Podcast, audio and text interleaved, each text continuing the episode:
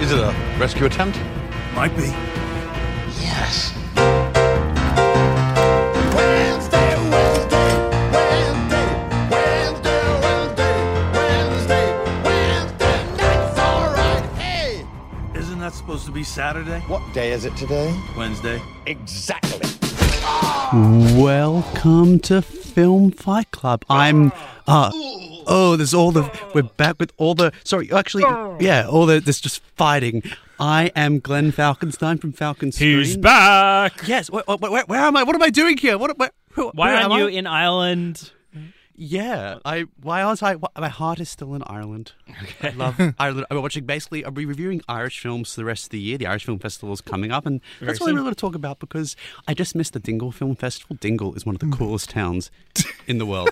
For those who haven't been following the soap opera of Film Fight Club, Glenn has been in Ireland for most of the year, and, And uh, yeah, now we he's we back. took on the duties of being we Glenn, held the fort, basically being Yeah. Glenn for a while and realized that Glenn does it better.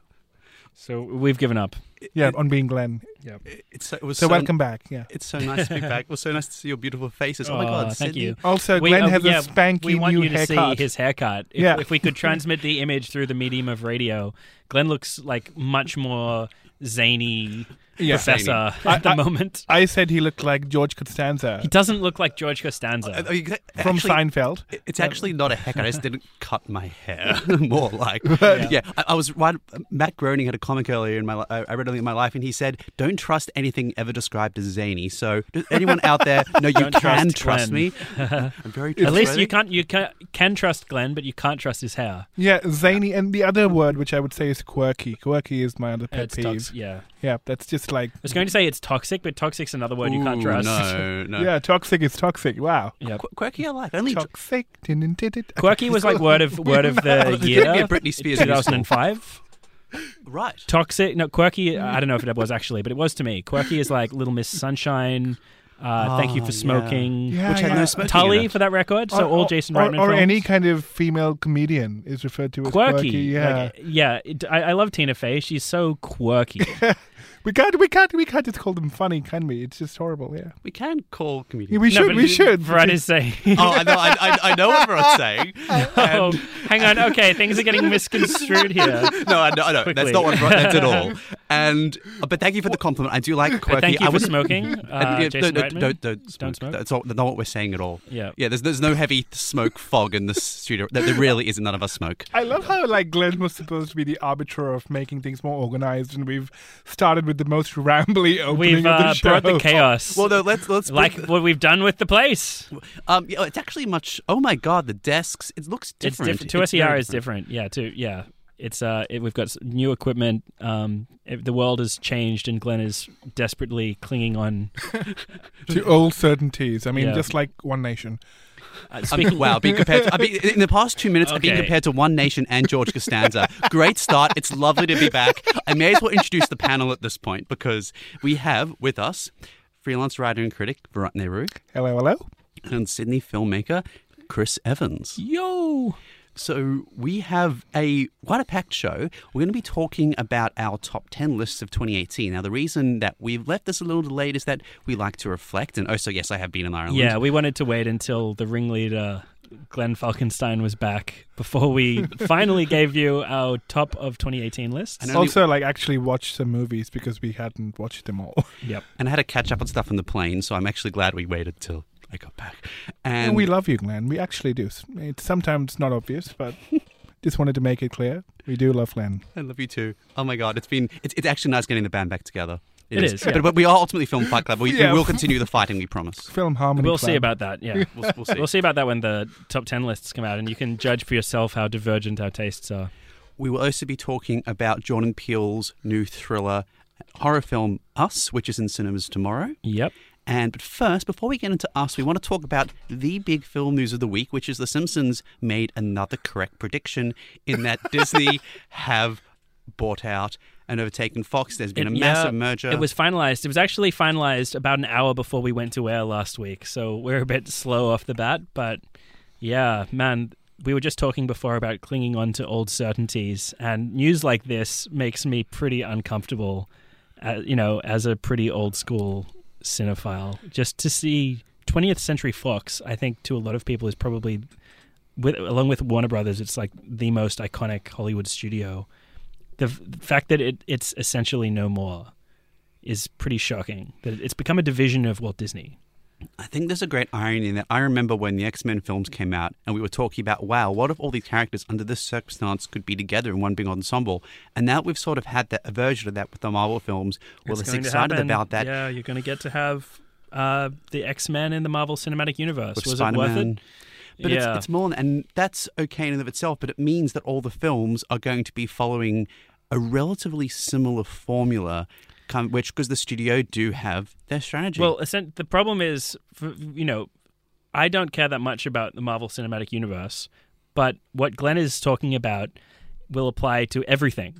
You know, all of the Fox films are going to be following the Disney formula, as as far as I see it. You know, you have instead of having two different visions of what gets greenlit, you've essentially got one overarching one. You, yes, you'll have an individual studio head for 20th Century Fox, but it'll be someone put in place to follow the directives of the Walt Disney Company, which are extremely brand based.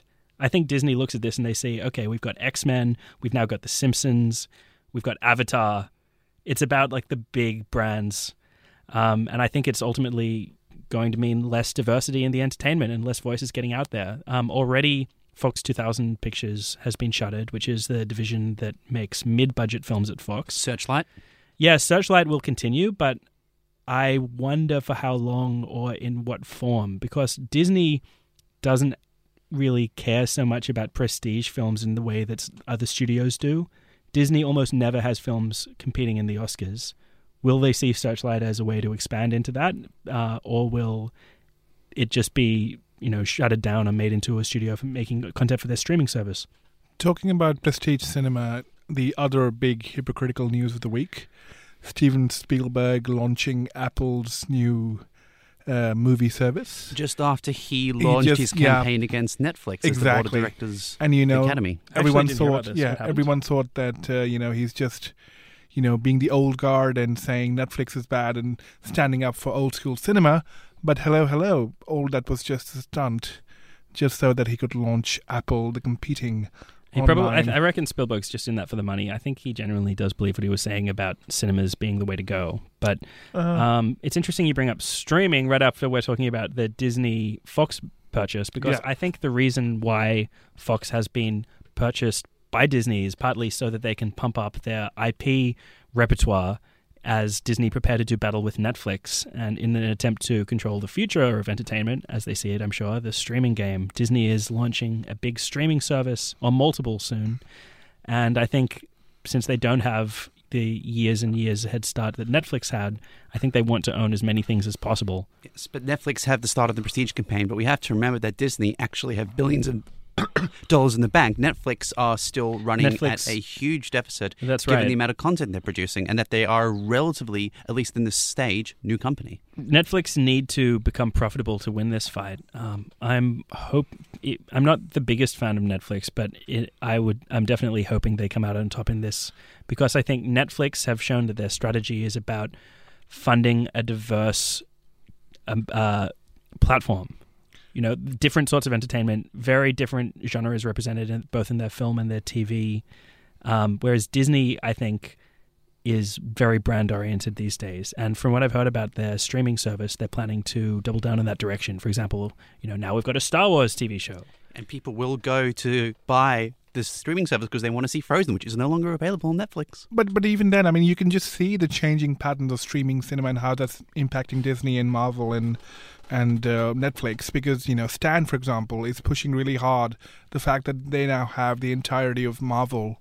Uh, you well, know, I think the reason thing why in, in their kind of thing, which you can now binge, and that that is like But people you shouldn't. who yeah people who've basically you know grown up in post 2000s for them that is prestige cinema which is scary Oh man, about it. yeah. yeah But I mean, thing- I mean there are a lot of people who do believe that non-ironically which The- is Film Snob Club. No, but but seriously, I know there but are it's better sad films made in the past 15 years. The thing about um, the Stan deal, though, is I think that's just an attempt to weaken Netflix. That you know, the enemy of my, my enemy is my friend. So anything. I that agree and that's what that's if, why if I feel we, like yeah, the if whole we, Netflix thing is Yeah, if we reduce the amount of money that Netflix is is making just by reducing their revenue flow from Australia, then that's good for our ultimate plan for world domination. Because I think the Disney streaming service won't launch in Australia for a long time. It's just anything they can do now to undermine undermine Netflix. and just sidle in. So that is the still developing, still growing, still speculative news that we're going to be following for the months and years to come. But for now, we are talking about Jordan Peele's new horror thriller Us, which is in cinemas, tomorrow. It is the follow-up to, I think, our maybe our favorite film from two years ago, Get Out. Not that- mine, and uh, I'll, I'll talk about the new measures I've imposed upon our voting process for the top film of the year, so as to stop the debacle Yeah, of Get Out being declared the best film of the year. You really For the record, I don't, I don't hate Get Out. I'm just my hatred for Us is bleeding through to that film. Yeah, but it Out. wasn't as good as you guys said it was. It, it was good, but not that good. Yeah, that's true. And that's how you could fairly describe Oh, now it comes Oh, out. oh, wow, wow. Uh, now in retrospect, that us is, isn't Yeah. that great, and it isn't that great. Get out, get out, people. Get out, get out. Get out, get out. Yeah. So it is written, directed, and produced by Jordan Peele. It is his sophomore feature, his second feature. It is starring Lupita Nyong'o. The basic premise is that Lupita Nyong'o, as an adult, uh, returns to Santa Monica, where, and we see through flashbacks and a sequence at the beginning of the film, she experienced a traumatic event in her childhood. We are given precious little details about this. Decades later, she brings her family, a husband, and two children, and one day she notices there seems to be certain coincidences. Things start to happen, and then, as heavily featured in the promotional material, a strange family appear holding hands in the driveway, and in the words of the young boy, Mom, it looks like us, and things spiral from there. This film had, and I think will suffer, I think still unfairly, despite its faults, from a huge weight of expectation. It comes off Get Out, which won fairly the best original screenplay. And this is not, in many respects, a great follow up. It is a different film. It is a, unlike Get Out, it is not a comedy. It is not a straight comedy. It is a horror film with comedic tinge. It is much more easily definable. Uh, before we get into discussion, thank you, Glenn, for teaching me what sophomore means. Yeah, I, didn't, oh, I didn't. I didn't know what Snuck that meant. it, you know, th- now the fighting's coming out. No, no, no, ac- no, actually, actually, no, not really. I, I, I had no idea it meant second. For the for the you know longest time, I just. Freshman, sophomore. Actually, yeah. Actually, I'm not. I'm not being senior, sarcastic. I actually what- did not know that. Uh, I- it's weird. It's funny that so- sophomore is a weird word because it means second, but it also, in, in the context of sophomoric, it means something. Yeah. Well, you, Yes, I almost used it in my review in that context, oh, but it's, then I it's realized sophomoric. I, I, I thought it's a li- it's a little bit harsh. It's not that bad. It's a it's a lousy film in many respects. It's not terrible. I think Chris though you disliked it a lot more than I did. I did. Um, where do we begin? Okay, first of all, Get Out had um, license to be somewhat simplistic because it was operating on the level of an allegory. It's a metaphor for racial um, dynamics in the United States, essentially. This film is not operating on that level, or at least uh, I don't think it is working so well as a metaphor. I'll get more into that later on. Uh, so, in this case, it just feels in the worst possible way like a film written by a sketch comedy writer because the characters have only depth as types, which damages your ability to empathize with them. Um, and it also, I think, takes away from some of the tension when characters' lives are put in jeopardy. Um, the most of the film is um, instead of operating at in the level that worked best in Get Out, which is again playing to the strengths of being a, a comedy writer and working as a social metaphor. Um, most of this film instead plays out like what to me were the worst parts of Get Out, which were the action horror elements towards the end of the film. Um, I don't think Jordan Peele is that good a action director to um, structure most of his film around chases and jump scares. I found this actually really conventional in terms of the staging and how it played out, and I was bored pretty quickly. I feel you actually your criticisms are far from my most severe criticisms of the film, but I like to deal with Oh. the film from a dramatic perspective and from a scare perspective. The biggest, re- the most important, and the most interesting revelation in the film is the one that has been alluded to extensively in the promotional material and is dealt with at the conclusion, beginning of the first act, beginning of the second act. There is a home invasion sequence. It is far and above the best sequence in the film. It is the only scary sequence. But I feel like home invasions have been done so many times more effectively in other horror films. I don't disagree. As far as a, a home invasion thriller, I, I I thought this was going to go into more of a psychological, funny games esque direction It early did on. reference funny games at one point. Yeah. As it did it reference Jaws, The Shining. There's a lot of homages to classic horror films in this. Yeah, but it's actually fairly straightforward. Um, like I was saying before, to me it was mostly run from the scary jump scare man. You know, I I didn't think this was that engaging as a B movie. I thought it was like it's a fairly pedestrian effort. No, it telegraphed very far ahead how um, the that particular sequence is going to play out. Yep. It did proceed to a similarly staged sequence later in the film. However, interestingly, at that Much point, more interesting one actually. it, it was played for comedy, not drama or scares, because by this point there are very few actual scares left in the film, and the reason for this, I feel, is that they were scary when we didn't know what we were facing. Immediately when we know what we were facing, it, it, it, the suspense drops dramatically. Yeah, this film, Get Out, had a great sense of. See, this is the problem. This film, as you said, is so much under the shadow of Get Out that it's hard to stop comparing it directly when it feels like a similar voice, but they're quite different films in terms of how they really operate. Yeah, one is about race, one is about class at a very basic level, Yeah, but then but- it's not even fair to compare them. But to get back to the Get Out comparison anyway, um, Get Out built up a lot of mystery about exactly what was going on, and this film reveals basically everything you need to know fairly quickly. It tries to build up more of a mystery, uh, but there's nothing really satisfying waiting for you at the other end of that.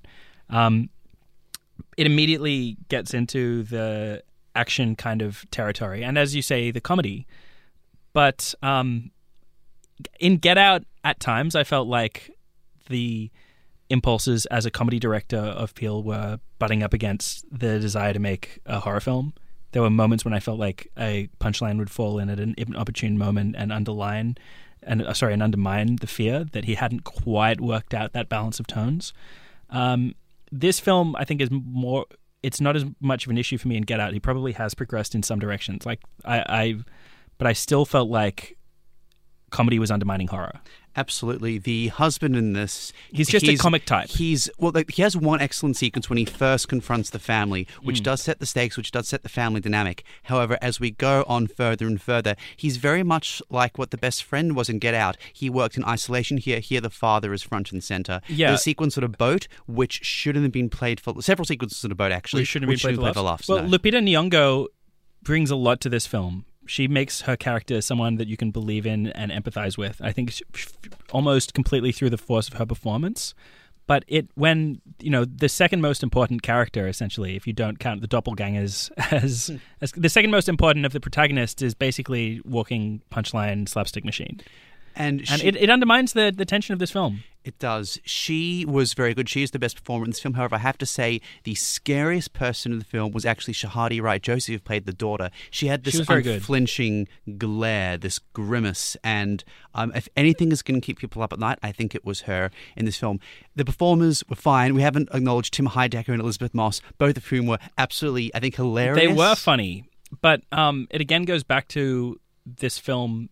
They're so. Uh, it goes back to the, the initial criticism I was pointing out, which is the characters are so much types as opposed to recognizable people, and those characters were basically set up for us to hate them, and set up you know for us to want to see them meet a bad end. Essentially, they're like they're like the the teens who have sex too early in a in a '90s slasher film.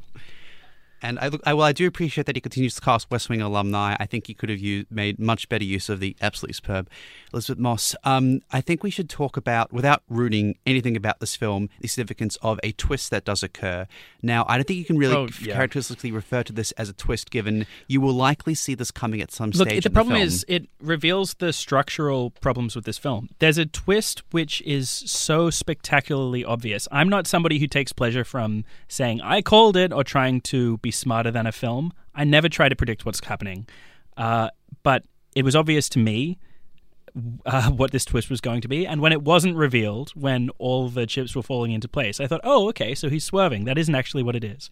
Then when it ultimately does get revealed at the end of the movie, um, it, it lands with such a thud because it's by that point it's so expected. I'd processed it and prepared myself for it already. And what what's without giving too much away, the issue is that if that hadn't been treated as a big reveal, but had instead been uh, dropped earlier in the film, then it would have given the climax much more depth. The problem, a Not just the climax, the entire third Entire- act you could yeah. have reflected on in a different way. watched. I Exactly. mean, this invites repeat it but I would- would like to have seen it this way the first time. and it would actually have maybe raised some questions and allowed the film to work better as a, some kind of metaphor or allegory if it, these the questions that the reveal of this twist um, raises were on your mind as you watched the the final action sequences. From my perspective, it's a very confused genre piece. He wants to create a shocker, but there are many great films. We talked about Upgrade last year, where the twist needs to stay until the end and works well at the end. Here, it did not. It doesn't shouldn't serve it- much of a purpose here because it's it's so it's not just obvious within this uh, context, but it's obvious within similar narratives. Like I, I, other films that have used similar conceits to us have used this. I think it would be familiar to anyone who's into genre storytelling. more problematic for me, and my biggest issue with the film is that in Get Out, and again we're comparing it to Get Out, he Jordan Peele wanted to make a point, and but it was interweaved within the narrative. It was subsidiary to the drama and the comedy. Here, he is so intent on making an overly symbolic, massive point that he shepherds it in with um, title cards at the beginning, But- with with with commentary over a television screen, Yeah. with literally two characters stopping for five minutes and talking when they should never stop for five minutes and talk in that circumstance. The thing about um, this film is it's so underdeveloped. I tried to read this as an allegory, as it sounds like you did as well, Glenn, right?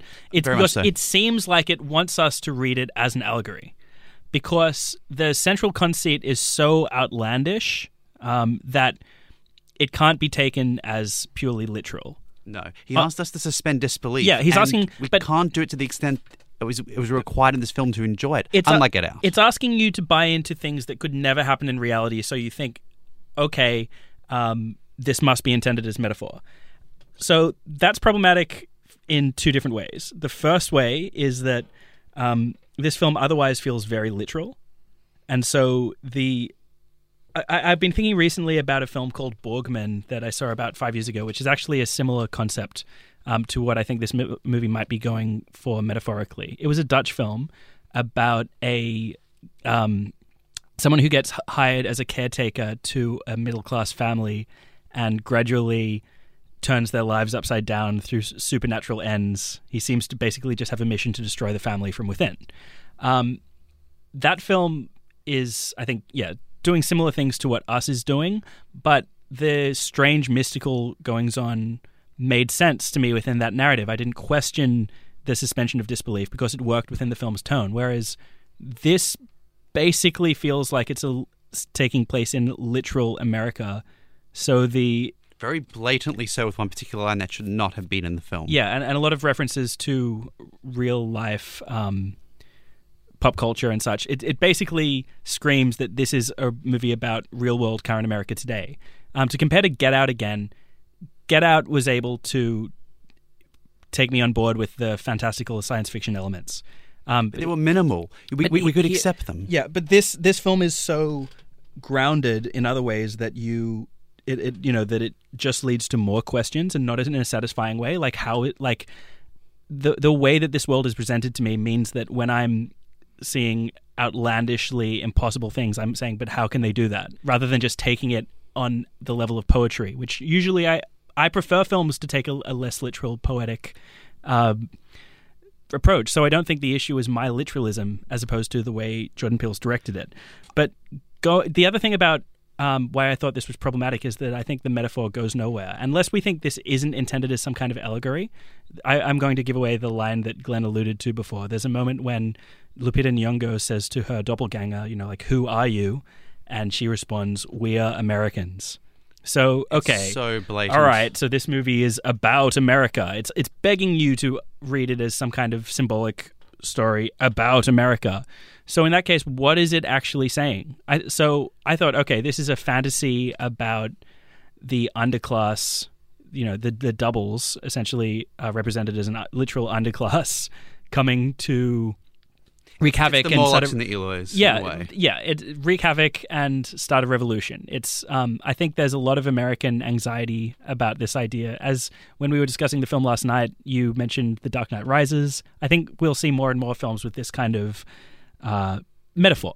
But if that's what the film's about, Metropolis. yeah, yeah, Metropolis. But I think um, this kind of class-based story is going to become more and more. I think that's the way the zeitgeist is going. It's going to become more and more common And we even saw that with Get Out. I'm going to qualify a criticism that I agree with everything you said, except I could have swallowed this if and only if it had been established to a much greater extent throughout the film. Now, we only see a lot of these elements develop in the final acts. A film I'm a big fan of, The Invitation, took a huge leap in its final minutes. I felt that was out of character and out of tone for the film. This is something that us does, but on a much grander scale. The conceit of this film is so huge, and it is not something that can be contained and shepherded within what has been alluded to as, and correctly so, a very traditional dramatic and thriller Well, format. I think the con- it would have been more interesting if this concept had been more developed. If you're going to go with this fantastical, otherworldly, in some ways mystical concept, um, either treat it as pure mysticism and poetry, or go further into the science fiction aspect of it. Because to, to, towards the end, there's a line that seems to be providing or alluding to a bit more of a literal explanation for the doppelgangers in the long conversation that takes place towards the end of the film. Um, as it is, that's just out of place and confuses what exactly this world is and what Jordan Peele is going for. But it hints towards a different kind of film that explored that would have explored the the world of the underground doppelgangers in a way that actually made that world believable.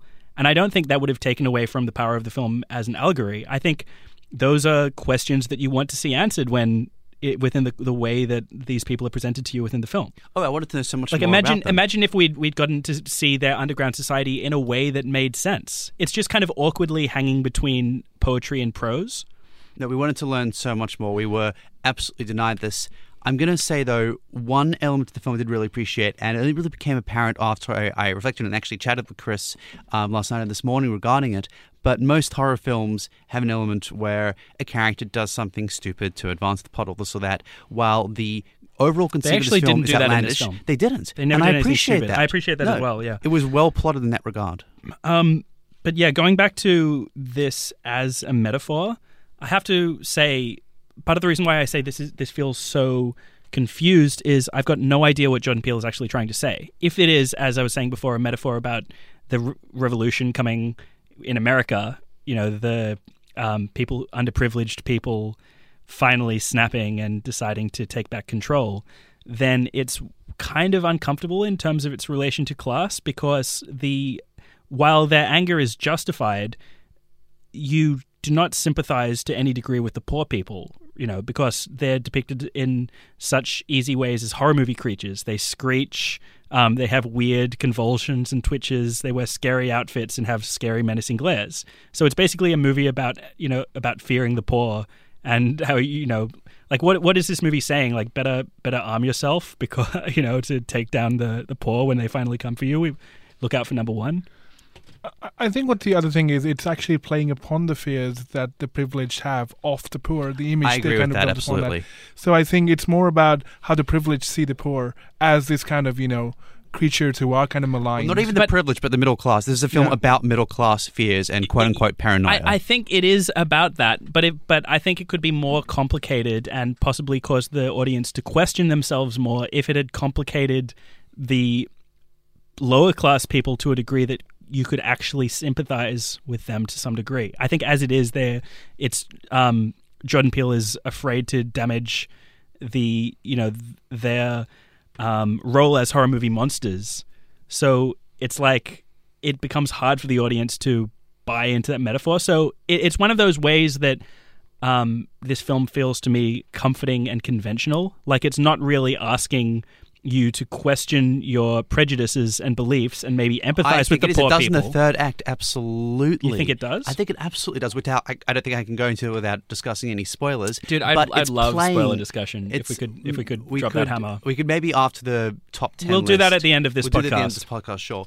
But it is a film which I think Varad alluded to it exactly. It is playing on this conception of our worst fears. It starts with a extremely related. The first scare starts with an extremely relatable moment where the father. Ex- exits the house to confront what he believes to be a home invasion. This is something that can happen to anyone. It's a classic- classic suburban nightmare. Yes, and escalates from there. It's supposed to be relatable, and this is the worst enunciation of what people who invade your home could be like. And of course, horror films are going to be exaggerated. I have many issues with the film. I think the characterization of the quote unquote bad guys wasn't one of them. The, the other question I have is about literalism that Chris was alluding to. Uh, and this is what I've been thinking about. I mean, is it even possible, let's say, that there can be. Because Jordan Peele is trying to make as broad and, you know, mass appealing a point when he's trying to make these kind of the big problem with quasi philosophical uh, movies about, you know, uh, political narratives, essentially without being political, uh, and still appeal to a broad audience. Is it even possible that, you know, are you sacrificing nuance for literalism and what is the kind of medium that you can actually walk the line? Because I think he's what he's going for is like, let's keep this as dumb as possible while still trying to be high concept. I don't think Du- Get Out was dumb. I don't We'll think get- this. let's I, get into I this don't when we go think into. Us was dumb. I, again, I said it was. I think it was very well plotted. I just think. It, I, I think it could use a script doctor. By by dumb I Could mean have used you know at least the- a few revisions. This whole world just feels kind of contradictory and underdeveloped. Yeah, but the casting is so brilliant. All it needed was reworkings of the script, and it could have been exponentially Look, better. there's there's a great movie potentially in here. Um, I think he's hitting at very relevant points. Um, so yeah, it's, it's high time to challenge American comfort, but I don't think this film does it in a particularly satisfying way, narratively or, Or accessible or way. allegorically. Would you say it works better as a comedy than horror? no, No, no. It's the, the it best. doesn't The best. work well in any way. The best to be honest. sequence. Oh, wow. the, the only really, the only sequence in the film I would recommend to watch on its own is the home invasion, the horror sequence, which I did enjoy. But but like the the line that you're alluding to, Chris, about where you know the actual supposed intent of the movie is stated quite explicitly, I go back to that. I mean, is Exposition dump. Yeah, you know you know, but the fact that you know our audience says around the world because of the kind of info dump kind of movies that come out on a regular basis, do we need to spoon feed that those kind of narratives because people are just they're not smart enough on a mass appeal level on a mainstream level to appreciate high concept movies. I that think way. people are smart enough to appreciate these Really? sorts of movies. I think I think I they're, do I think they're smart I enough to appreciate a better film than this. Yeah, I think I think it's just the assumption that they're not smart enough, which is the problem. Yeah, so Jordan Peele Absolutely is being agreed. smug and actually, you know, it kind of works against himself. He's a very He's commenting against smart people, He's coming and from a very mainstream place. Get the the brilliance of Get Out was that it found a way to address these topics within the context of a mainstream genre of film and Yeah. still worked as a horror movie. Yeah. This is there's a, a there's a Nicolas Cage film from about ten years ago, which takes a huge leap in its final, let's say, fifteen minutes Adaptation? and, and it's and it's trying. I don't, I don't want to say which one it is, and it's trying to make a very broad allegorical point. It doesn't land there. It Oh, I doesn't know the one here. Guys, about. yeah, and it's- guys, it's if not you know the one, tell us. Uh, call us and Call tell us. us. Or, or like, you know, One three double O six triple five. Oh, No, that's not actually. The- the- the- the- the- I don't It's what- not what's the reading what's it writing the hotline. IT It's crowd where the, Moss uh, says the you know hel- the triple O triple O number. Yeah, yeah. Right. Help, that one. fire, Um, help. the, the last thing I want to say about this film before we get into spoilers later in the show um, is something I was alluding to earlier, which this is this film just feels so safe in a lot of ways, considering it's a movie about the American dream in danger. It feels safe in the way that it undermines the horror with comedy. Um, it feels safe in the way that it uh, demonizes the poor. Um, it feels safe in the way that it never, maybe until very near the end, really makes you feel like you're in danger. It, it you know, it feel it. It's almost like a Spielberg type horror, like Poltergeist or something. Like it never really feels dangerous in terms of attacking uh, I think it's operating so much like sketch comedy that the people are broad that you can't really see yourself as being one of these people, and that makes it safe as satire. It doesn't really feel like it's savaging, you know, you you or me. It's savaging broad types that no one like the the Tim Heidecker and Elisabeth Moss family that you could never really empathize with. I find it interesting that you refer to sketch comedy because with horror, and I think we'll uh, discuss this more in the top 10 lists, I appreciate horror that manages to sustain itself. This had two extended sequences of the film, but each sequence occurred very, very quickly. The film, for what should be a what is a home invasion thriller, it's made up of a lot of short sequences, which means that you move from scare to scare. You can't become so invested in one particular circumstance or scenario. Um, I will defend, as I've said a couple of times now, the home invasion sequence and the uh, Tim Heidecker, who should He be was in funny. more and more films. was funny, yeah. Um, I just wish He's a really that, good actor. You know, we saw, and it's a completely different film. Um, the Blake Lively movie from earlier this year, which jumped from horror mystery of sorts to comedy. Oh This yeah, yeah, with Anna Kendrick. With Anna Kendrick, yes. Yeah. This is not uh, like that last at all. year, a simple favor. A simple favor. Yeah. This um, jumping between genres can work. It certainly worked in Get Out. I don't believe it worked here. That is us. It is in cinemas, well, tomorrow. And the next thing we are talking about is our top 10 lists for Finally, 2018. here we Yes. go. To be clear, these are only films that were released between January and December of 2018. Some may have been, you know, kind of festival here and there, but they had the cinematic releases in that year. yeah, I think. I'll uh, point out we're, we're not including Sweet Country because we counted that as a film from last year. Yes, I saw it at the Adelaide Film Festival in 2017, Yeah, so I'm saw it counting it from then. Yeah. So yeah, so that's otherwise it would certainly be in my list. Um, but yeah, the Window Film Festival. And the window, yes, absolutely. But Virat, you are first. Um, we, what we're going to do is we're going to say our top ten lists, then we're going to fight about, and then we're going to rank the ones that using a point system that we worked out with math and science, We're to- very scientific here at Film Fight Club.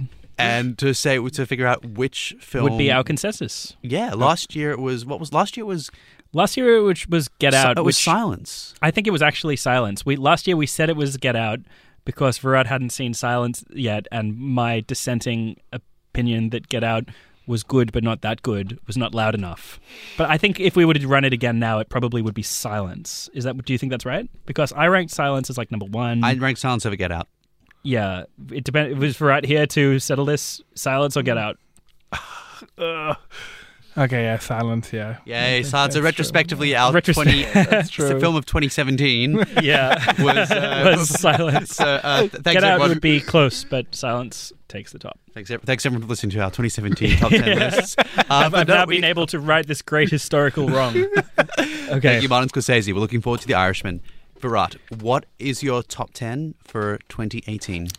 Okay, I try to do this in very different ways. So this is a mix of international titles and some Indian movies. So I'm going to plug some of them, which nobody would have seen anyway. So, still, number 10, we have You Were Never Really Here by Lynne Ramsay. Number 9, uh, Sudani from Nigeria by debut director Zachariah Muhammad, which I feel was the best debut last year. I never saw it. Well, Yeah, it's uh, kind of uh, you've seen Panahi's Offside, the Yeah. football political commentary. It's kind of like that, but we'll talk about that later. Okay. Uh, number eight, we have Debra Granik's beautiful, beautiful, very, very, very warm and cuddly "Leave No Trace." I wouldn't describe it as cuddly, oh, but I, I felt it was pretty cuddly towards the end. Yeah, Yeah, there- There's a bit, a and, bit and of, some bit of actual sweetness cuddle scenes actually in the movie, which is very sweet. Yeah, it's a beautiful film. And uh, number six, uh, no, number seven, right? 10, 9, 8. Yep, number seven, we have Joseph Kahn's Bodied, which people should rep more often, honestly. Where is the body discussion? Where's the bodied love? watch it right after you finish this podcast. Yep. And number six, just missing out on the top five spot, is Sriram Raghavan's uh, thriller Andhadhun, which I feel had the best sequence set to music in any film. The best 10 Oh. minutes in any film last year. Uh, number five, we at the top five, we have Pavel Pawlikowski's Cold War, which I loved. I picked it over Roma, so sucks to be Roma. And number four, we have uh, We'll see about that. yes, we will.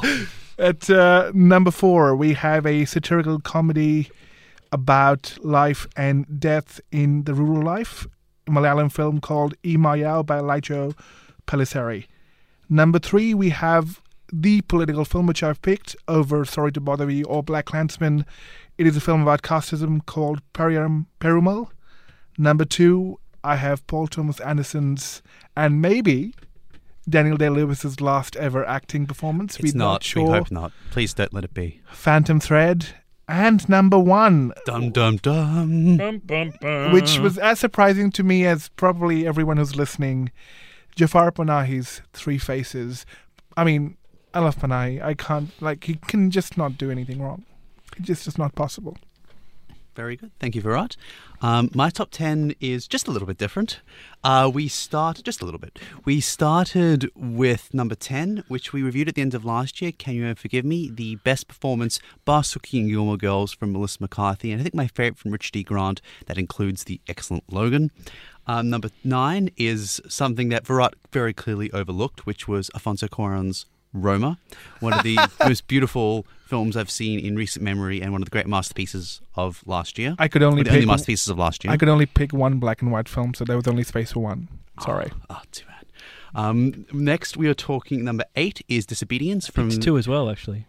I picked two black and white films, so take that. I'm I'm the best of Film Fight Club. Yes, for the that most, reason. the, the most artistic. the, I- the, the most yeah. uh, the artiste of the group. Anyway, I'm- Oh, oh, yeah, that's see a- see that's how I've managed to steal not- the spotlight from Glenn not- uh, not- during his own top ten. Th- th- I, Aha. am just going to jump in and talk about that Best Picture winners when you know, when it's your turn. I think you're Like- showing you're sharing disobedience, Chris. Oh, indeed. oh, oh, oh, wow. Uh, yes, by Sebastian Lelio, the director of A Fantastic Woman, which won the Oscar. Um, number seven is actually I should just jump in at this point, and I think right, you alluded to how you chose top ten list. For me, it's I pick films obviously of quality and of production and have great production cast and crew behind them and people who I respect and admire.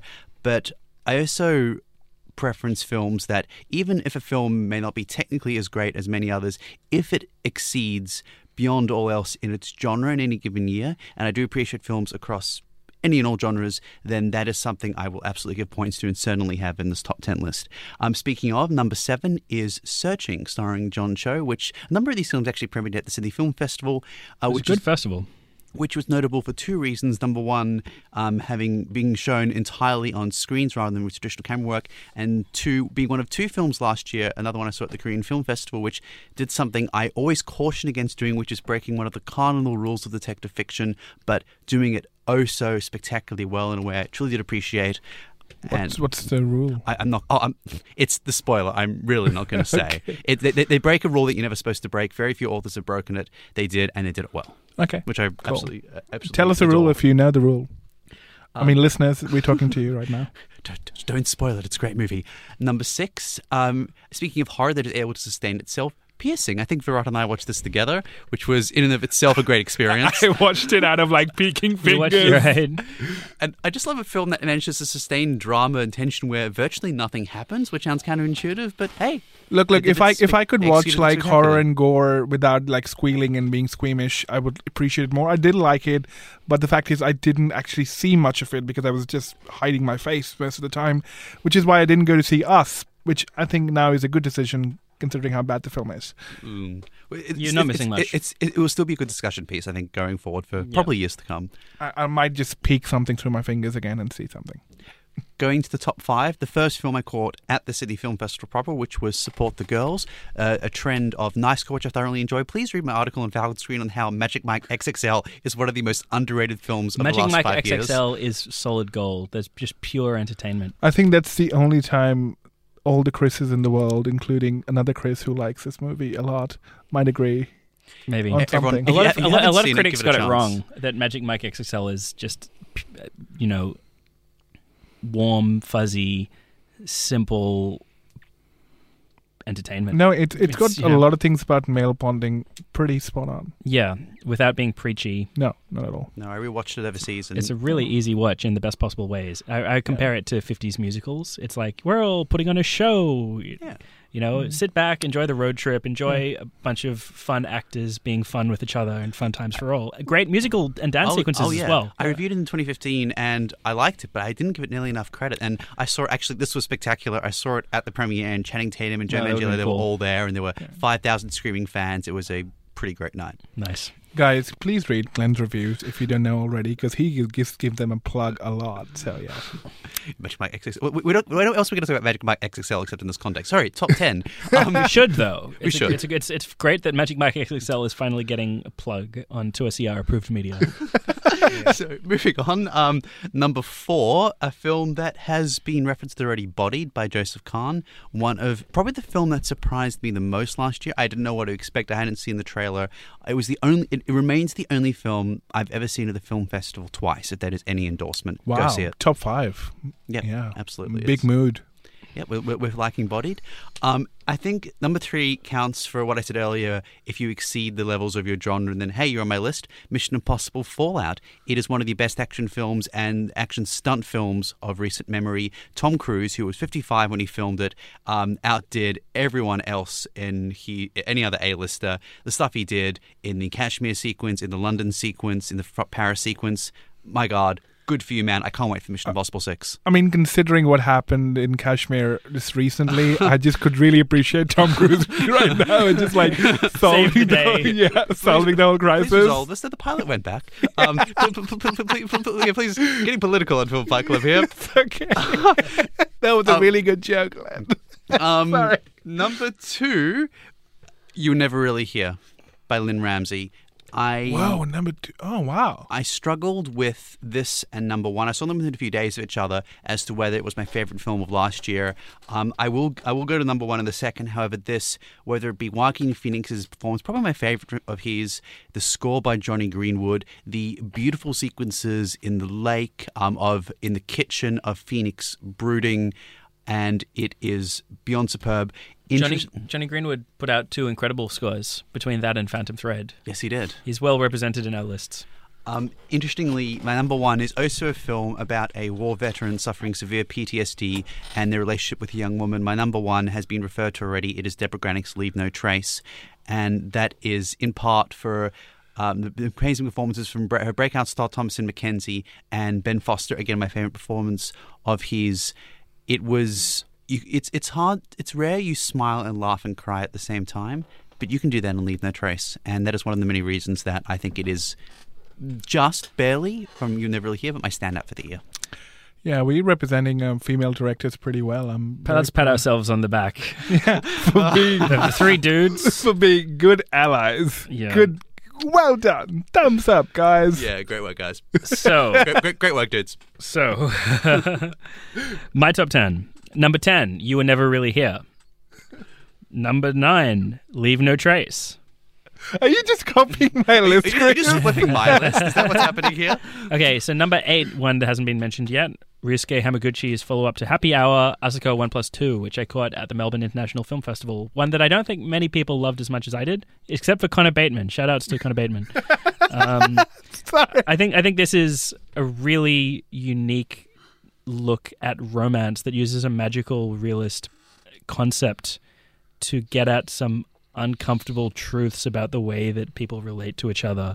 Um, and I, I think there are some awkward moments in the big tonal shift that this film goes through, but it nonetheless manages to work as a light and fluffy romance and as a dark introspective character piece.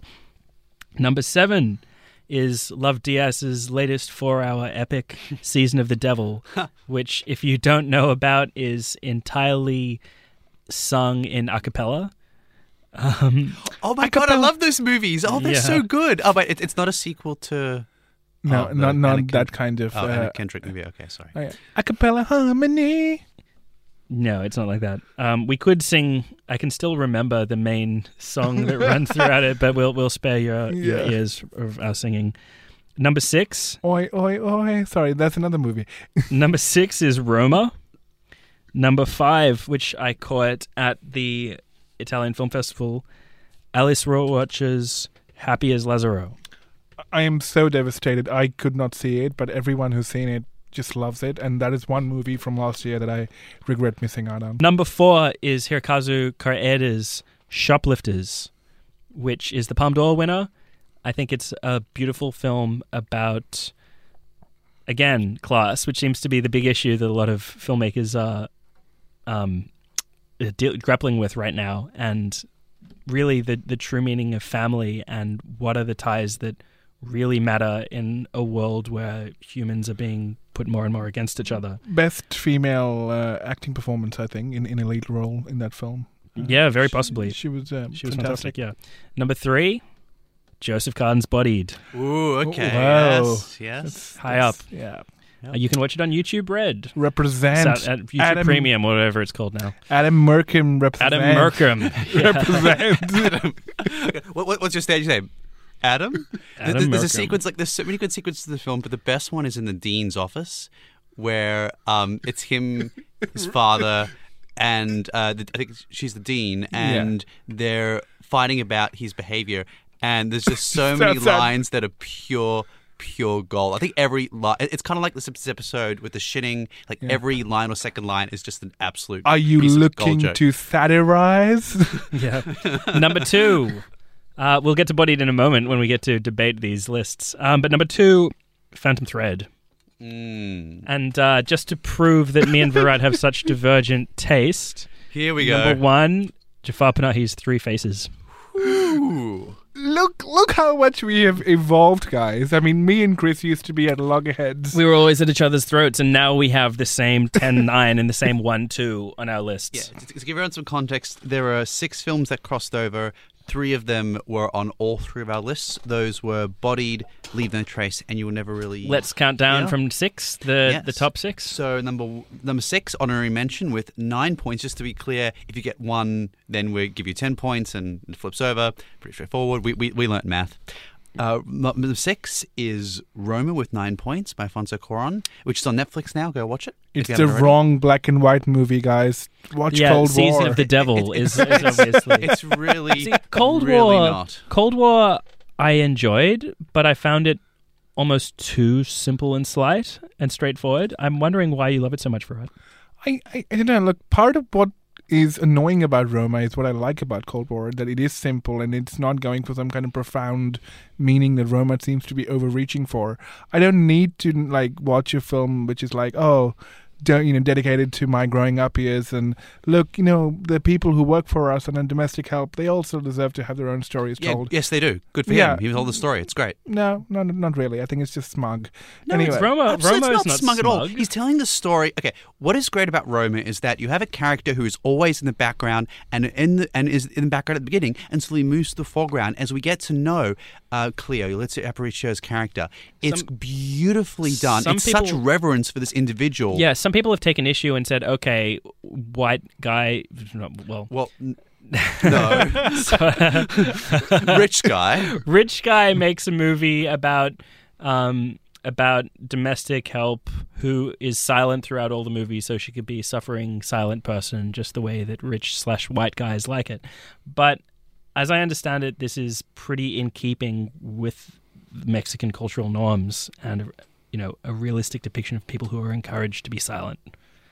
And I, I don't think that I don't think the film is smug in its approach. Absolutely. And it deals with a lot of incredible moments in uh, Mexican history in the 1970s and rendered um, the protest sequence, the training sequence. Yeah, I think it's the culmination of what Cuarón has been trying to work towards for a while in terms of the long take sequences. Um, he makes um, takes it further than he did in Children of Men and Gravity by creating such um, depth in terms of the action happening in the foreground contrasted with the action happening in the background. Um, oh, it's, and it's such a such a treat to immerse yourself in this in this film, and the sound design as well is incredible. And purely as a technical achievement, the sequence in the water, the fire sequence, the shooting Mm. sequence. But it, it genuinely draws you in to further empathize with the characters. It's not just a technical stunt. By the And- end, I felt like I was well, part of this. the this opening world. scene was a tech the opening shot was a technical stunt, which made that point so explicitly well um, without actually shoving it in your face. It's one of the best shots I've seen on, in years and years and years. Okay, I'm, I'm clearly going to be in the wrong side of history for Roma, so I've accepted Well, we that, could all be know. wrong. We could all, you Well- could be right. You well- never know. No, what I appreciate about Cold War is the fact that it's using uh, music as emotional beats and recurring song choices. It does feel repetitive, but kind of like Season of the Devil. I think it's by design and not because of anything else. Uh, but yeah, it's they're both black and white films. They're both good. So I mean, we're not saying that you know if you like one or the other. Uh, yeah, I, Cold. War is definitely good. Yeah. I enjoyed it. I'm not. I'm not here to say Cold War Yeah. should be in the I mean, all, all, all three black and white movies in our list deserve some kind of watch. So you know, if you I think so too. Yeah. Yeah, I I like the performance, like the one musical sequence. I found it really depressing, and I guess that was again that was the design, but um, depressing to the point of not Cold really War? being entertaining. Yes, Right. Um, I was in Warsaw at the Central Station just a couple of just a few weeks ago now, and it's this hov- ho- terrible monstrosity of Soviet architecture, and I found it more engaging than so many elements of Cold War and less depressing. yeah, uh, that's true. It, it is quite depressing. But Juliana Kulig was a breakout star in that movie. She was fantastic. Oh yeah, role. Drum rolls, everyone. Are we going to continue with our? Number Yes. five. Number number five. five. Number five on eleven points is "You Were Never Really Here" by Lynne Ramsay. Uh, we, on all I- of our lists, right? on all our lists. Yeah, I you were never really here. I found was so fun. At the same, you know, it's simultaneously uh, is disturbing in how crazy Joaquin Phoenix's character is and how traumatized he is, but it also manages to work at without undermining that as a fun piece of genre revenge action Yeah. and it's and it's it's it is definitely an art action thriller. You know, a lot of action scenes are shot from strange angles, or you know, violence takes place off screen. A, good kind of comparative point is is Mandy and You're Not Really Here. And Oh man, it's so much better than Mandy though. Exactly, but like what Mandy is going for, and yet you know, completely forgets in the second half. You never really hear actually kind of established. Yeah, the continues on. sustained tone of madness. And, And- yeah, there's there's a lot of incredible sound dread design. to you never really hear. Incredible Incredible score as well. Wow, and without feeling gratuitous, without anything that happens. And Yeah. I, I've said earlier how, how I felt about you never really hear. Um, I still, it could, it just barely was edged out for my number one. Um, and even the minor performers in this who had small roles, um, Alessandro Nivola, who was also in Disobedience, which we discussed earlier, What- um, as the political candidate. What let down you'll never really hear from me was the ending. Uh, the final sequence did jar with me. The very final sequence, Yeah. I feel it was the one unnecessary aspect of the film. Yeah. I feel it could have gotten away with making its point Yeah. without being so blatant and Yeah. um, I would say the heavily so and for- sudden. Um, for a film not in our combined list, Happy as Lazzaro could have been higher in my list if it hadn't also ma- faltered and gone too obvious Yeah. and jarring in the final scene. Anyway, But but still, I think it should have. Uh, you never really Here should have been like not overlooked in the award season either. I think. oh yeah, but there was no chance that a movie this ostentatiously arty was going to make it. I don't. I don't think it's that arty. I think it's mostly a genre film. It though. is mostly a genre film, but it, it is far more. It's not even that abstract, but it's m- a, more abstracted than films in this genre typically are, or that fans of the genre are probably used to. Oh, fans, terrible people. What are they good for? What are they good for? Absolutely nothing. Okay. So number four on 15 points is Leave No Trace, my number one. I spoke earlier about why I loved it. I'll make two, just two further points in it. Um, it has been compared to Winter's Bone to a great extent, uh, given the parallel with what is seen to be Jennifer Lawrence's rise to stardom and what could very well, I think, will very well be Thomasin McKenzie's rise It's so much better than Leave No Trace, though. Yeah. Winter's Bone. Sorry, God. it's some. It is much better than Winter's Bone, in my opinion. And I further say that we've seen Ben Foster do what he can do in Hell or High Water and many other thrillers and dramas. This is his far and above best performance. Um, the last visage of him that we see in the film, and even him throughout, um, the care that his character has for his daughter that is so evident in everything that he does, even in the harrowing sequences with the uh, Christmas trees. Um, very, the only real symbolic aspect of the film, which nonetheless worked incredibly well. I'd love to see more from these characters. I don't think we'll see a sequel to this, but I'd love to know what happens to them This- following this film. This film was weirdly overlooked by the American critical and awards establishment in general. It's so patient with its characters. It is. it genuinely cares for and is interested in exploring the depths of them as people and gradually gets there and reaches a point of complexity of being able to care for somebody and understand where they're coming from while also seeing how they can be doing somebody else damage. You know, it, it's it's a movie really about understanding somebody instead of just writing them off, which I think is necessary right now. I mean, I mean, you look at number three and four our list, and they're both movies about trauma in some sense, and they're both going in very different directions. Uh, it's, I mean, Leave No Trace is such a kind and tender movie, not just because it's depicted in that way and the characters are treated in that way, but it also is kind to you, the audience, in how Yeah. it's tackling trauma as a subject matter. Because Yeah. often And not in an becomes- exploitative way. Not at all. I- I- Actually, it's. I think that's the thing that stays with you is that it's tackling such a sensitive issue with sensitivity, which doesn't happen much, unfortunately. And seeing characters like the Ben Foster character who are so ravaged by the experiences they go through, it is something that is usually kept at the sidelines or something that filmmakers or uh, screenwriters who want to have their films on such a wide screen will shy away from. That wasn't done here. And it was so much more special for the fairly uncommon experience of being able to see a character like this writ large. Um, that was a very special film, Leave No Trace. That was our number four. The th- number three film, which um, had 18, which again, we hope will not be Daniel Day Lewis's last performance, was the earliest, the earliest film from this year, the one we saw at the very beginning of the year, Phantom Thread. Yes. I think Paul Thomas Anderson finally delivered a masterpiece here. I think he's always been a little bit in the shadow of his influences um, until maybe his last three films, Inherent Vice, the Ma- you know the Master, Inherent Vice, and this.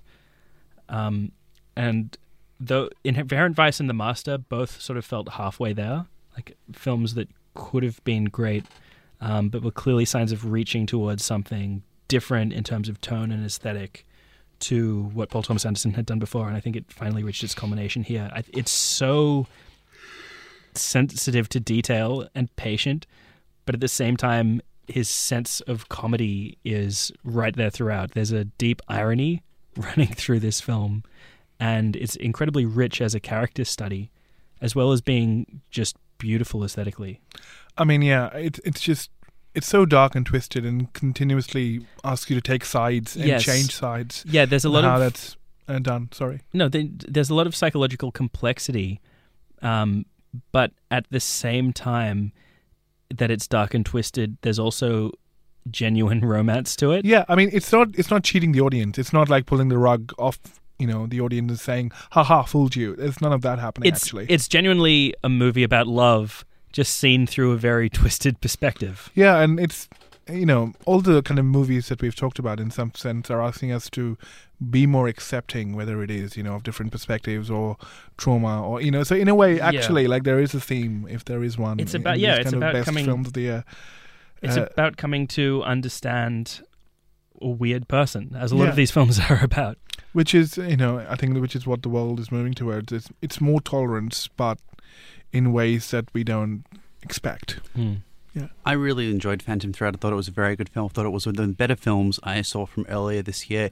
It didn't take, make my top 10 list, and there's only a couple of reasons for that. Number one, I feel um, there was a bit of a drag. There are parts where you could have cut it, could have been just a bit shorter to make it punchier. Oh, so you look at the work of Daniel Day Lewis and Paul Thomas Anderson, particularly their previous project, uh, which was robbed of Best Picture, Absolutely There Will Be Blood. And I think it's very rare you see, um, well, it's not very rare, but it's not so many actors, directors go for large scale projects in chaotic environments and have generally enormous trouble managing um, something on a canvas on that scale. Neither Daniel Day Lewis or Paul Thomas Anderson had that issue, as seen with the epic that was that film. And I think, as fame as popular as it was, still one of the more underrated films of the past 15 years. I rate that very highly above Phantom Thread. On the And- subject of people being robbed of Oscars, though, Vicky Krieps in Phantom Thread was incredible. So She much was. depth and so much mischief in her little smile. Yeah. Ah, Yeah, yeah, the- and, and From, both, from a both, relative newcomer, too. Yeah, both it- both the female characters actually, even the Lesley one who Manville was- sister, Oh, yeah. so she great. was she was the best So of the film. She was far and above the best. I would say I would say it was Vicky Krieps. Actually, she I was just so surprised by her performance. Yeah, and oh, I mean, and there's so much attention to detail. Actually, I mean the the way the some scenes are framed in this movie are just so innovative, and Yeah. You know, it's It's very traditionalist while at the same time feeling fresh. yeah, especially in you know characterization, and kind of goes with what the character of Daniel Day Lewis is like as well. It is kind of you know traditionalist, snobby, and the filmmaking and how the frames are shot kind of reflect that as well. It does, yeah. It's it's very much about like the the old world in terms of both filmmaking but just and the social milieu yeah, but slightly off center. the hilariously named Reynolds Woodcock Yes. lives in. Yeah. Hmm. I, I did appreciate his attention to breakfast. I've been having um, Irish breakfast recently, and they've been well set out and well staged. Were you interrupted rudely during these breakfasts? Sometimes, and it was very disquieting. I, I I also have the same issue when I'm having food. I love food. If you ever interrupt me while I'm eating, Do you hate certain people's chewing noises? not just chewing noises. I think people want people who there are The two types of people in sound this of world. their cutlery scraping across yeah, the plate. I mean, Just someone being there, just anyone. Actually, that, that's true. Like there are two types of people in this world. It's the last time we have brunch together, Virat. You know, there's type A, the people who actually just want to be left alone while they're eating. The type B, people who want to have conversations while you're eating. I'm type A, and I hate type B people. Uh, you know, just as a pointer. So Something we can fight about. Yeah. So if you want to talk to me, talk to me after I finish my fucking food. So On that note, On that note, um, a film with a lot more swearing than what we just heard is our number two on the in terms of our point scoring system with 19. Just so you remember, um, Phantom Thread got 18. This is number two with 19, and it's that the is- highest film that was on all of our lists. Yes, yes, bodied, Bodied. bodied. I've seen it. Three times now. I plan to watch it again. I don't plan to watch it again alone. I want to watch it with a bunch of people who haven't Yeah. seen it and have an absolute. I've only seen it the first time. I've been putting off the one month free trial for YouTube Premium to watch a one week or whatever it is. Can we to- just Yeah. appreciate just this guy came from a Callum Worthy, came from Disney Channel, Yeah. doing very, very different content. Yeah, his character here is just absolutely savage, Adam. as the kids would say. And it pokes what I, what I appreciate about the film is it no, does they would say an absolute savage. it does two it, it pursues two types of humor. One is the war on everyone, um, outlandish, poking fun at things for the sake of doing so and being outrageous for outrageous sake, not dissimilar from what Trey Parker and Matt Sturt have made a career out of. The other is, I think, the first film reacting to what is, for lack of a better term, a woke, broadly campus culture, not just in the US, but what we've seen in Australia and many other countries, and reacting against that and pointing out the flaws, not just in that, but in the. Um, also conservative elements of society on a campus and those who would be um, avowedly critical of such cultures. It tries to. It, it does so well. I think it does try to say, this is our morality, here's what we think. It doesn't try and force it upon you. It tries to poke fun and criticize every aspect of who would be vocal on campus and the press and any environment which we would routinely be exposed to. Yeah, I think on top of being hilarious politically and making some very salient points, but I, that I think a lot of people would take issue with. Look, I, I think this film, I think it's almost too complex for the age we live in. Yeah. It makes fun of people for being, you know, devoted to outrage, um, for being so obsessed with their particular pol- um, pet political issues that they become incensed at the smallest possible provocation. And so it's about characters that play against that. The, the, the lead rebels against that by trying to be as provocative as possible. But that doesn't mean that the film is saying that you shouldn't care about political issues. Because Exactly. it ultimately makes the point that the while um, Adam Merkin's girlfriend is annoying in her performative outrage, Adam is also in going in the other direction shown to be just an asshole. Yeah, and I think that's kind of the complexity of the narrative, which a lot of people will miss out on. Exactly, because, I think, I think not. a lot of people who look at this film and, and just say, "Oh, this film is attacking me. This Yeah. film is is saying it's okay to be offensive." the, the, the thing It is, is and it isn't. It, it Yeah. strikes a pretty complex ground. I'd the say. the problem, or I guess the genius of this film, is that you know everyone's a target. Yeah. and, which is why people who watch this But- but, uh, initially you'll be confronted. I mean, I was watching it the first time.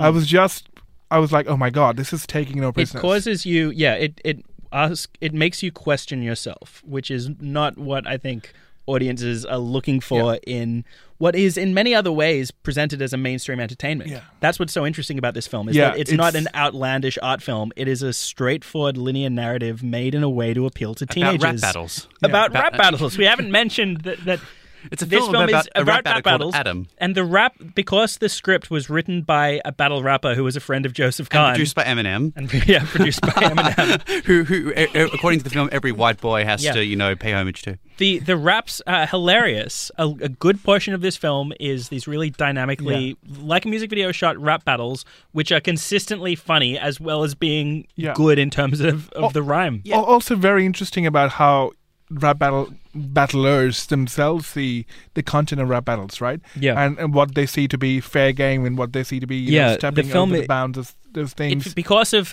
hiring a real life rap battler at, to to flesh out this script, it feels lived in and real. It, it feels like insider knowledge. It's not like a, a sterile Hollywoodized version of, of this world. Obviously, it's exaggerated for comic effect, but it pretty much feels feels like you're being shown something truthful. Also, what the other thing that I feel, and which is why you know, we kind of you might feel like we're selling this film short, and why is this number two on our list?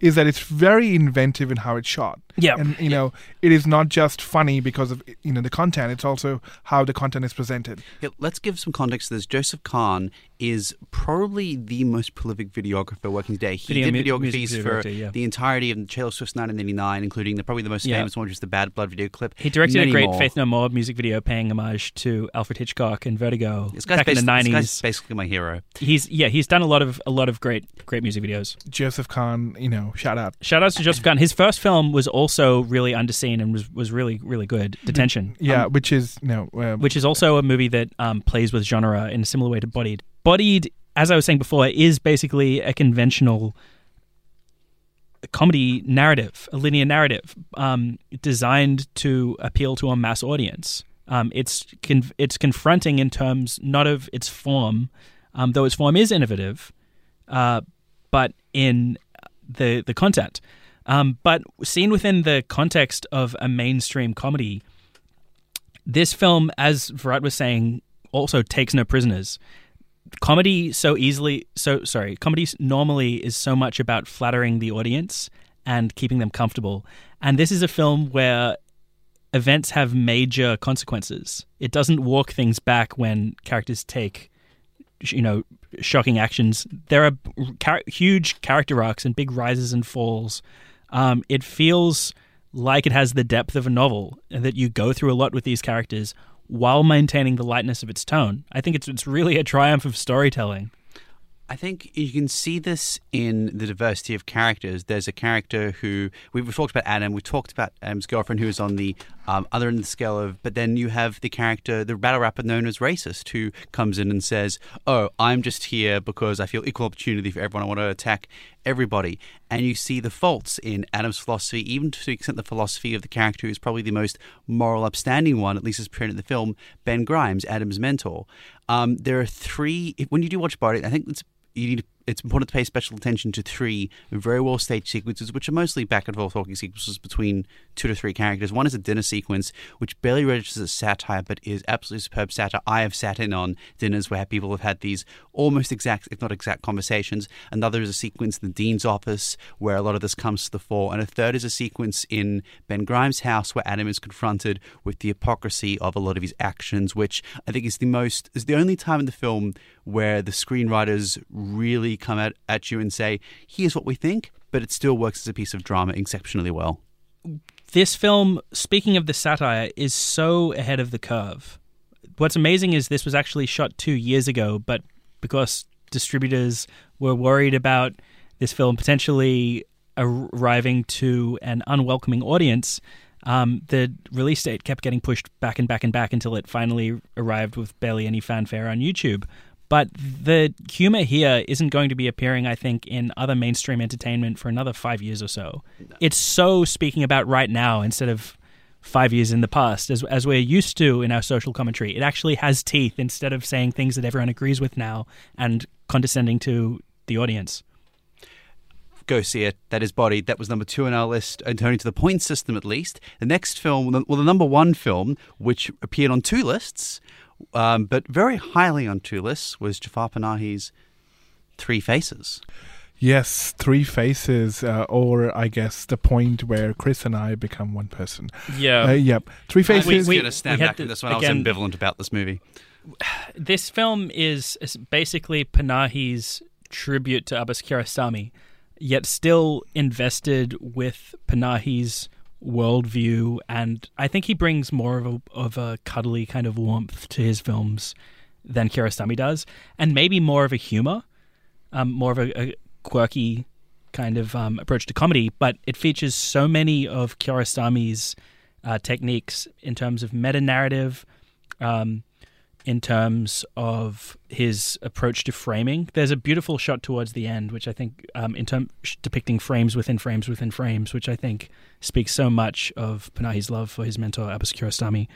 Um, also, in terms of uh, the, the setting, the the the of the outskirts of Iran, rural territories near the border. I mean, I just continue to be amazed, given the fact uh, the restrictions placed on Panahi and how he, firstly, uh, within the constraints of the environment, he continues to make not just movies, but cinema that is pushing the boundaries of, from a technical point of view. It's pushing the boundaries of the form. yeah, of the form, and also still continuing to say relevant things about his society and you know, the place he comes from. Yeah. It is fascinating how, and also saying it in a way which is not snobbish, which is not alienating, or it's not trying to be smug. It's still very.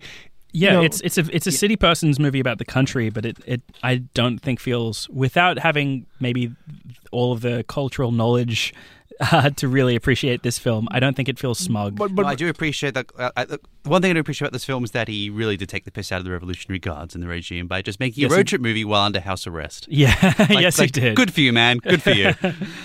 but but also you know it, it's it's so fascinating that even in Panahi, and this is something which I just envy so much, that his ability to read characters and still represent them as you know, he's able to depict conflicting and often contrarian points of view in the same film, in the same scene, where people are interacting, and yet give each of them their own humanity and not rob them of that. It is a very Yeah.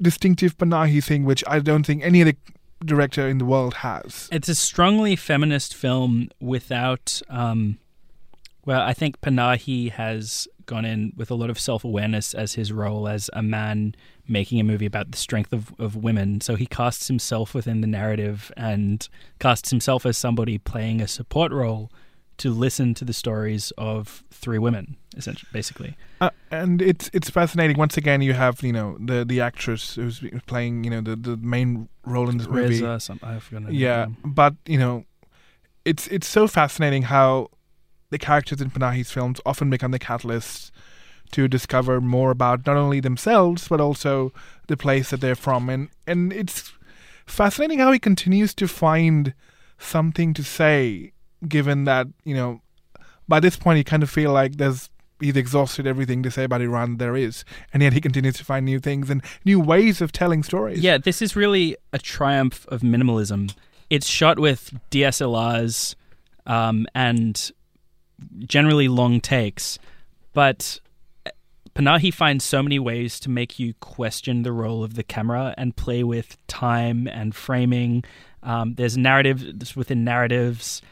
There's a scene early on shot within a car with a camera just consistently doing 360 degree pans as action takes place inside the car and then outside of the car, which is amazingly blocked and just interesting to watch play out.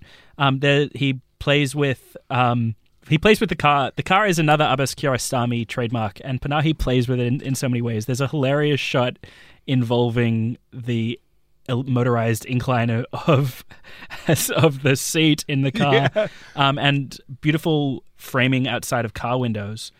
Um, there's also a shot in this that uses the time lapse in an absolutely mind blowing way to me. Actually, there's another oh God. There's so much to talk about within this film. The time lapse shot, as well as another shot involving a character walking at nighttime, use digital technology in a way that is accessible to anyone really. As I say, this is minimalism. This is visual effects that are achievable by anyone with an edit suite, but are so creative and visually striking.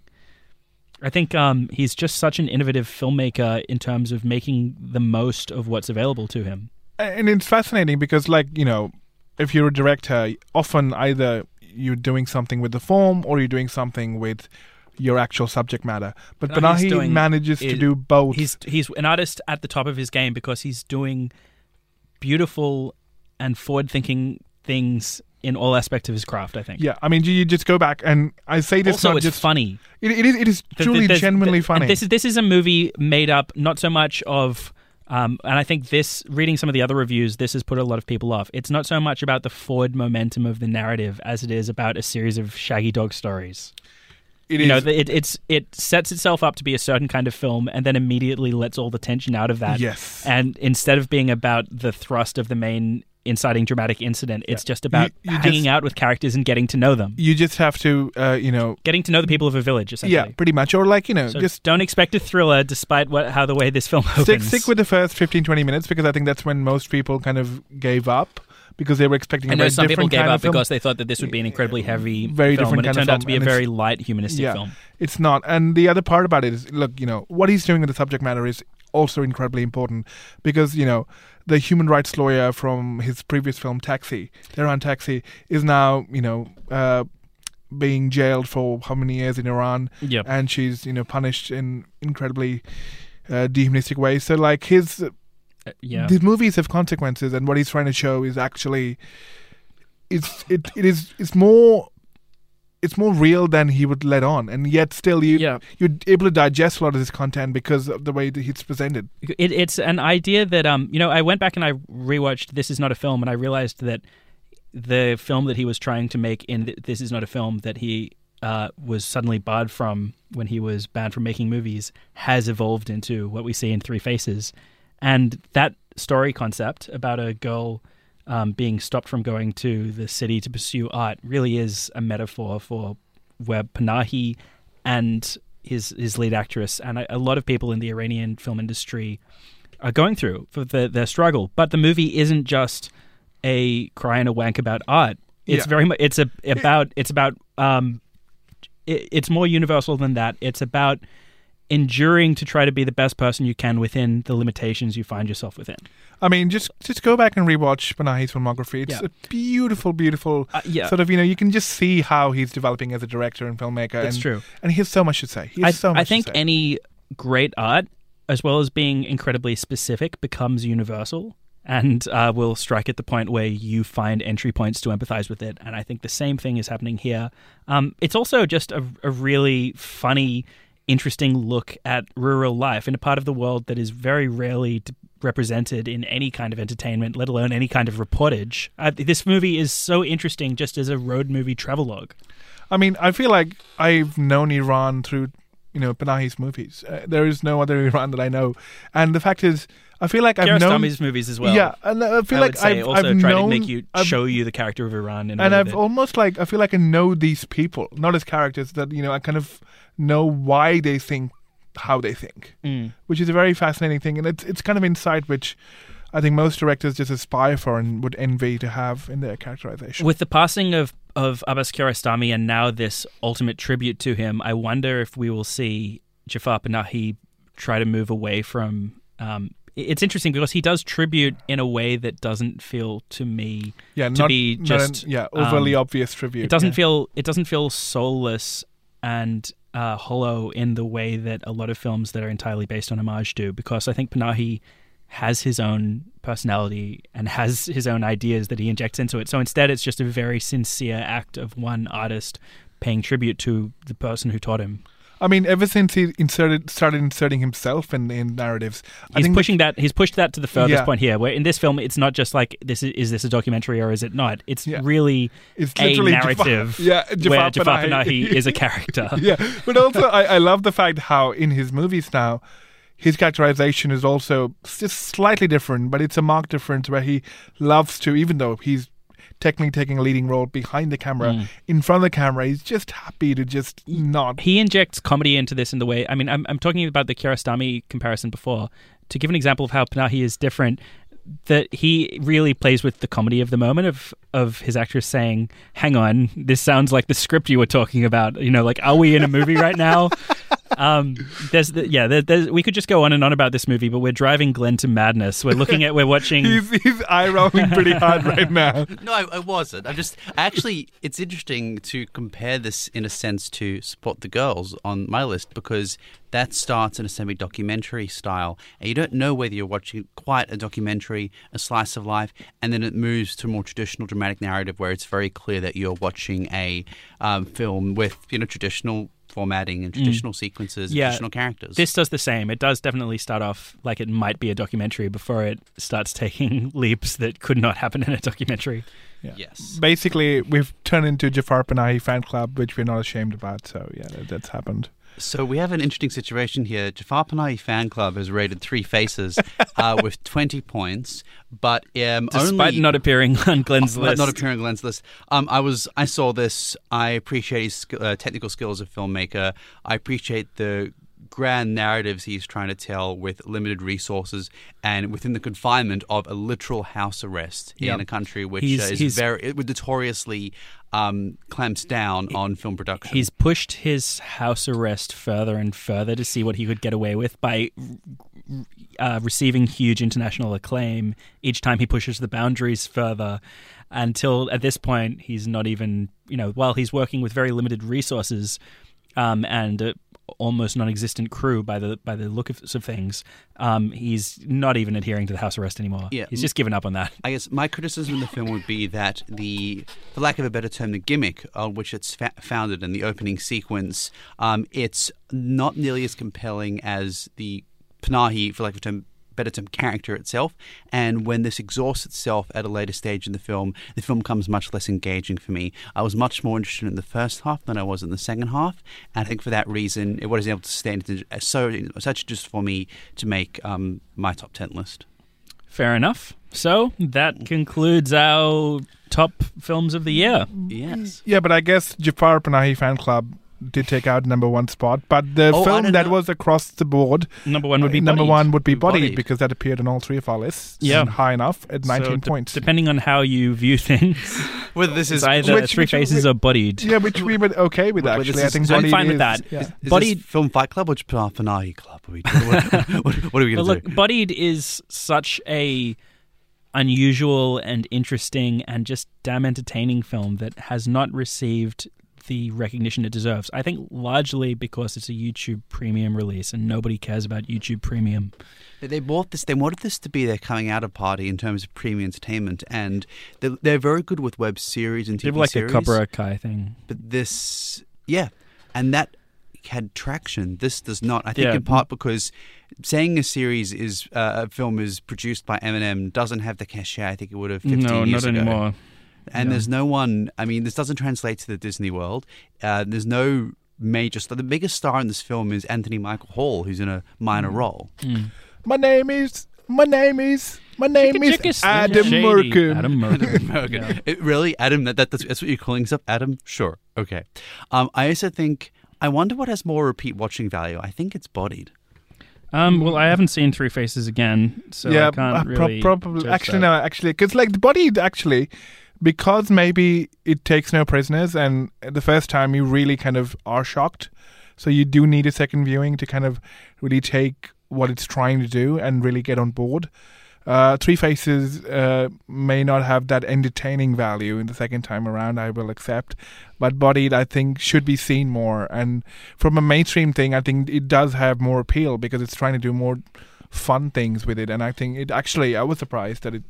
Three Faces at least won, you know, the best original screenplay. At, Three at Faces, Cannes. though, I f- is quite a warm and human film. I wouldn't say that it's a particularly challenging hard watch. I know, I know, but like if we're trying to go for the mass appeal, what could have yeah, more Bodied, repeat? Bodied is a, um, at least in terms of narrative structure, commercial um, and conventional film. Yeah. Which is It's why, very which, unconventional in some other ways. which, which is than why I'm surprised that it didn't get more commercial, like you know, commercial commercial- traction, yeah. yeah, or like you know, It's people so viewing good. value. Yeah, It's honestly just ahead of its time. And it, but- but just in, purely, in, it's ahead of its time in terms of it's the, what it's trying to do thematically, but also in terms of how it heavily it relies. It's not a traditional musical, but in so many senses it is. And I think we're going to be seeing a lot more films like this in terms of its structure. The- yeah, the way that, what um, it is trying to impress. the visual way that it tries to translate the world that young people live in now in terms of smartphone graphics and uh, emojis and such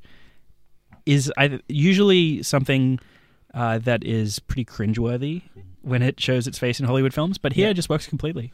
Look, Glenn, I'm okay with musicals as long as they're not Anna and the Apocalypse. Oh, oh yeah, we're gonna talk about our We should- worst Yeah, of the the year. worst films of the year. I'm going to say that my absolute worst is Anna and the Apocalypse, and I think Varad agrees. Is that right? I do. I mean, it was oh, apocalyptic to say It's, to use a turn of phrase. How did you feel? Uh, it's my second to worst film.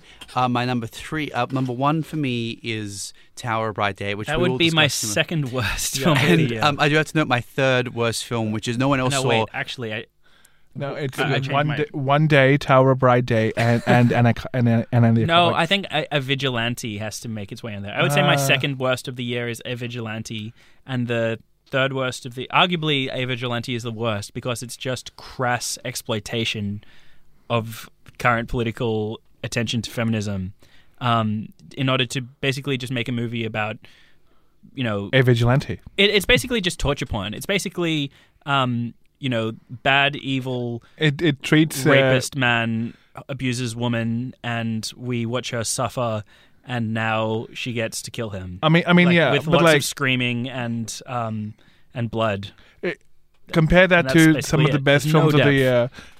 Compare that to some of the best films of the year, which look at trauma in, in very Interesting sensitive and layered interesting ways.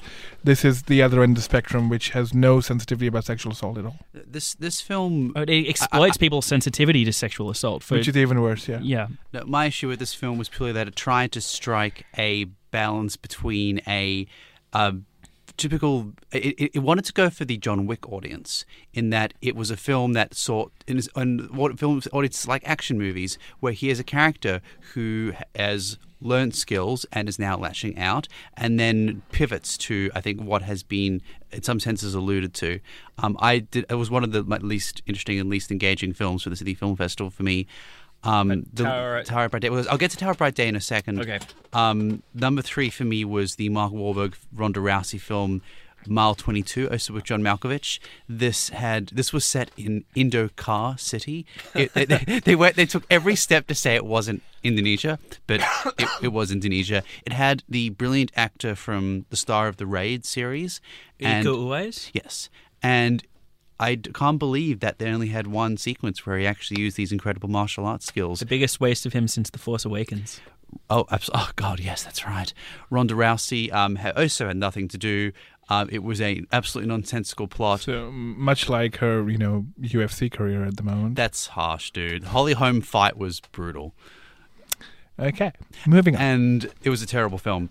Um, I, so it really is going to come down to Tower of Bright Day versus Anna and the Apocalypse. Tower and the Bright Day was a Polish film. Polish film yeah Polish film. It was about um, a a young woman who returns to a village uh, where her child is being taken care of by her family, but the child and like, the other people in the village are not aware that it is actually her child, and weird and fantastical things start to happen. Um, what sounds like a decent premise had absolutely no bearing on what was going on in and around town. It led to an absolutely absurd conclusion in the context of the goings on. Um, the film had very few, if at all, redeeming qualities, and I think it still remains my worst of the year. The problem with Tower of Bright Day is that it's completely empty. It it's basically just fucking with you in terms of the build up, the um, horror imagery that comes in, and I think it what it is leaving the audience to make something out of the puzzle of empty references. But at the end of the day, it's just empty posturing. Um, there's no depth behind the imagery here.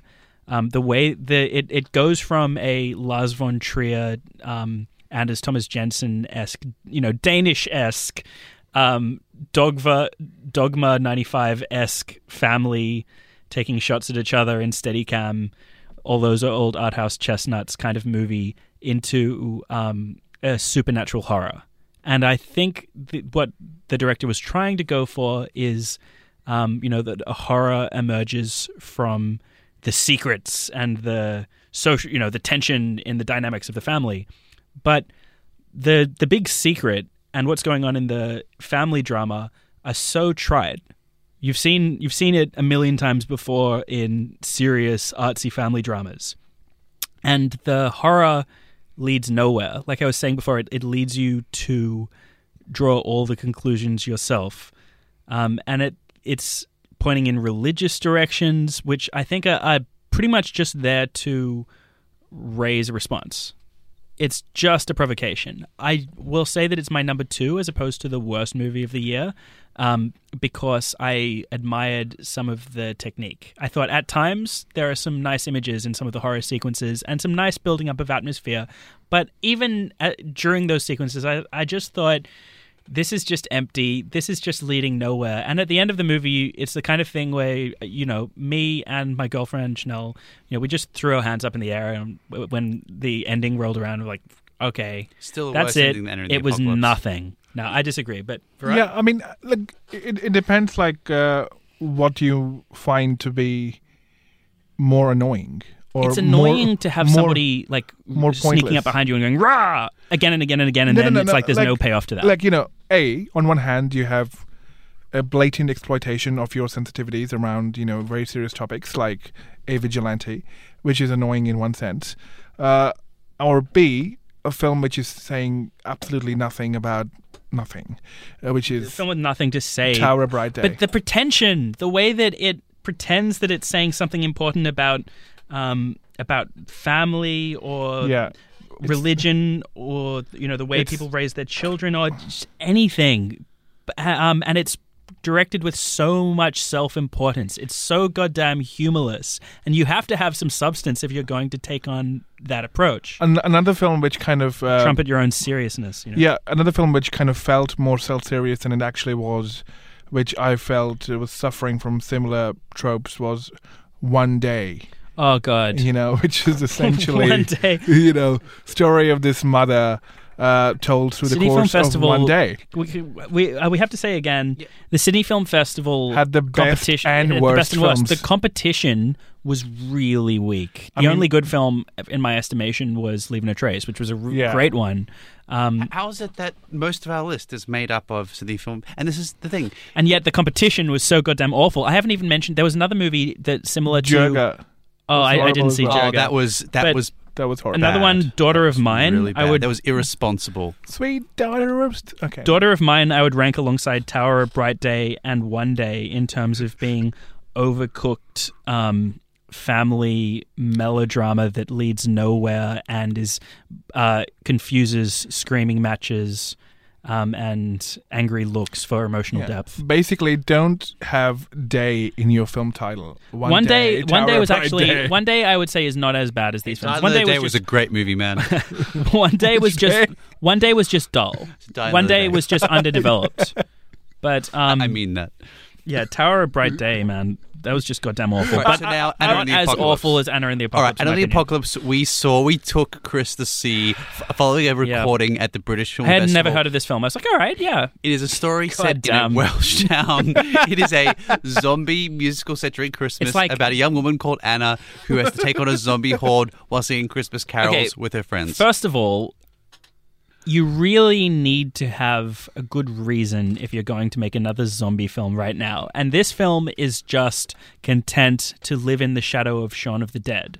Um, but it's There are so many Edgar Wright Oh, the kind jump of cuts. cuts. Oh, yeah, jump, God. yeah, there's suddenly Shaun of the Dead esque jump cuts, but in Edgar Wright's aesthetic, that feels part and parcel. Whereas the rest of this film is so ineptly shot that they just really stand out, like a sudden injection of energy into this just dull, flat film. Actually, that's the reason. The main reason why I would say this is worse than Tower of Bright Day for me is that it was just so inept. Like everything about it was bad. The cinematography was weirdly um, unsatisfying. Like shots were either poorly framed, or you know, like there was too much headroom, or um, too wide it, was, angle. it was the worst of Glee, but even worse Yeah, than that. the- Done. It was all the musical stage the sequences The other thing is- The character arcs are terrible as well. all the sequ- all the musically staged sequences were completely unimaginative. The lyricisms, which were meant to inform us, the exposition dumps, uh, you couldn't stand to enjoy them, and it was. As has been said, heads, parts of heads were cut off in the shot, as you saw in the classroom sequences.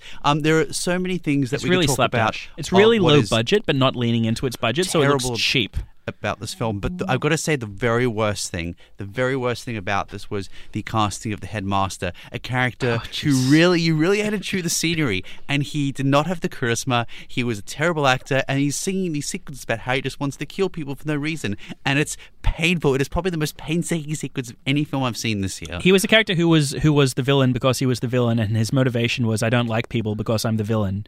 And that's not the only terrible character arc in this film. There's also this the, guy the, who's the best friend slash love interest, which was also like Yeah, such a and- pointless thing. and- Beats a lot of teenagers. there's a character, yeah. yeah, really uncom- really discomforting to watch. There's a there's a character who um is meant portrayed as the dickhead, but then because his he has I can't remember was it like his dad abused him or something or, Oh yeah, I mean, whatever. Like now he's meant to be everything. Every, everything is lazy and like you know, and I And guess it's like all of these characters are, are just so contemptible, really. But but also all what- of them are horrible. What, what I ha- horrible. What I hate most about this movie is that this got actual release at Palace. Yeah, what the hell? And Dendy, You know, it, this played in know, cinemas 'cause when the there's other- so other many fil- brilliant films. Other films we talked about were festival releases, so we can get that. We kind of get get some good and you some know, bad Leave No. Trace was got about the same scale of release as Anna in the Apocalypse. Maybe don't make it smaller, a Christmas actually. movie. People they wanted it to be a Netflix Christmas movie. Yeah, didn't get Netflix I, I thought this movie thought- is just like trying to jump on the algorithm. Like, did you like Glee? Did you like anything Christmas? Did you like anything with zombies in it? This will come up in your recommendations. And the reason I put it at number two rather than number one is that for all the faults of the screenplay,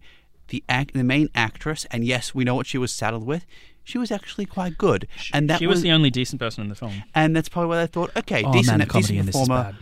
Oh, there, there was comedy. there, there, there was laughter. There was humor. Oh, you know when oh the the, the slow motion sequence with the Oh, dad oh, towards the end. Jeez. No, no, the, Uh, the slow motion uh, go, sequence. go. Oh yeah, there's a go, moment in the middle of this movie where they go. read out um, Christmas the Night Carol. Before Christmas." And it's so hard to watch, and then it turns into you know, funny Candy. jokes. Like I don't think this is funny anymore. Why yeah, are yeah, we still yeah. doing There's, this? there's oh my like god! the movie sets Uh. up sequences as like slapstick comedy. Well, it's meant to be the turning point where characters decide things are getting serious. It's just a, like a jumbled mess in every aspect. This is a you know And people liked it. It's got a Did you- decent Metacritic score. You know, Jesus. people just Anyway. okay. Guys, watch Jafar Panahi. Normally, I try not to get angry about people liking things. Normally, I try not to get angry about people response liking to- things that I don't, or vice versa. But this one is like it's just so bad. response to Anna and the Apocalypse Crosses is the go watch line. Three Faces. So look, look, it, it, it, it if you appears liked that- Anna and the Apocalypse, maybe you should try. You know, ninety-six percent match Three Faces. I- Yeah, I think. Look, I, I don't know. Look, Virat, you're you may, you may be the side here. You saw Tower of Bright Day. Yeah. Um, Anna and the Apocalypse or Tower of Bright Day. What was the worst film of Or something 2018? else. Or something else.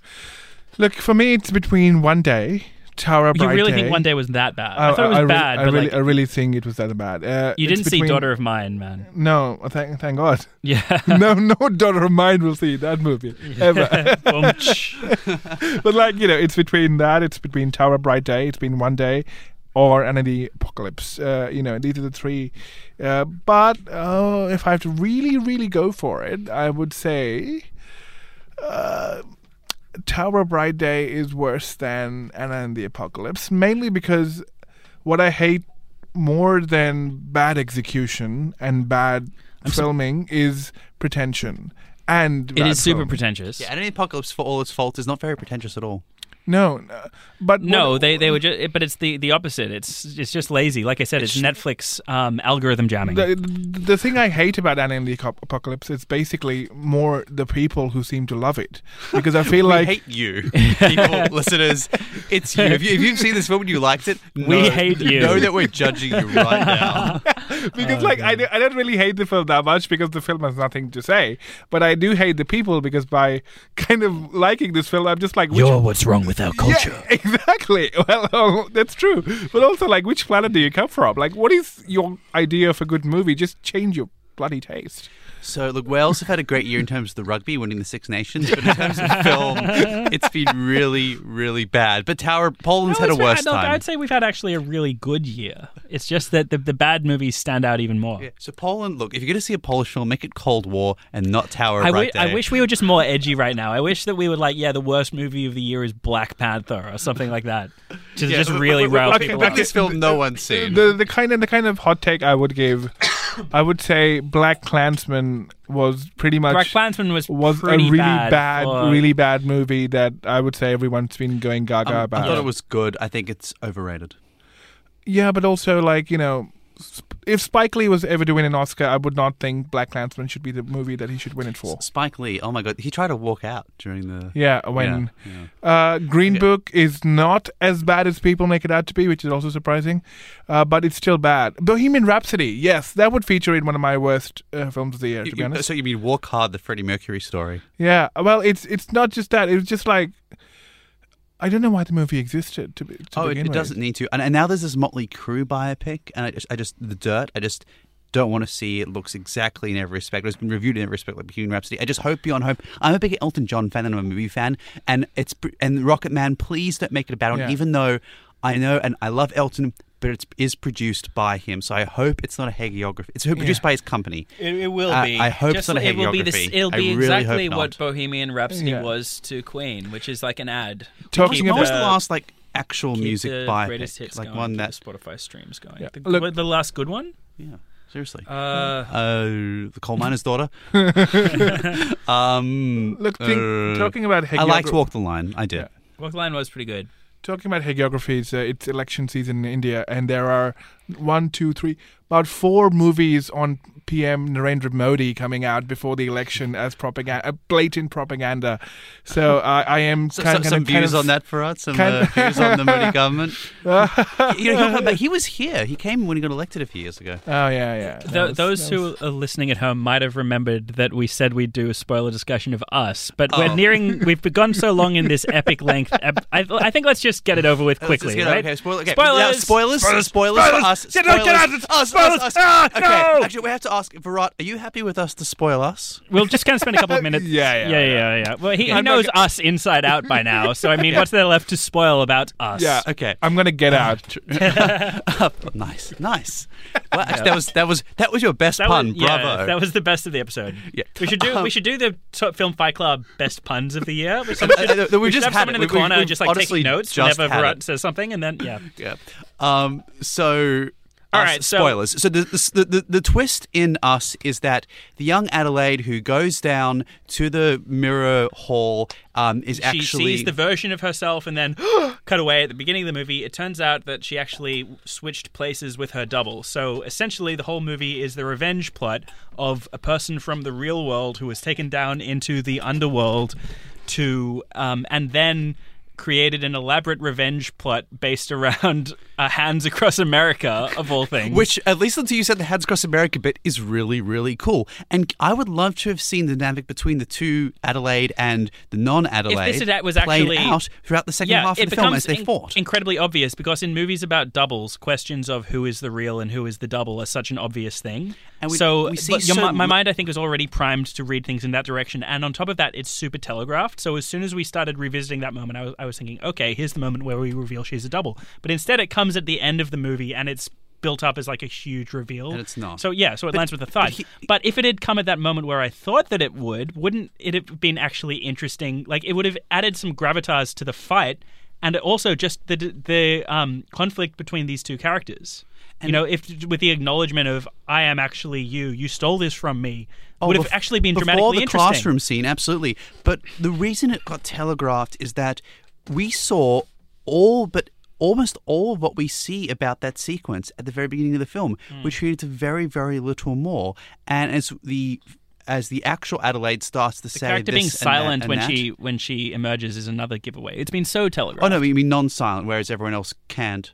No, I mean when when as a child she afterwards they, they're saying, "Oh, is she does she have PTSD? She's so silent."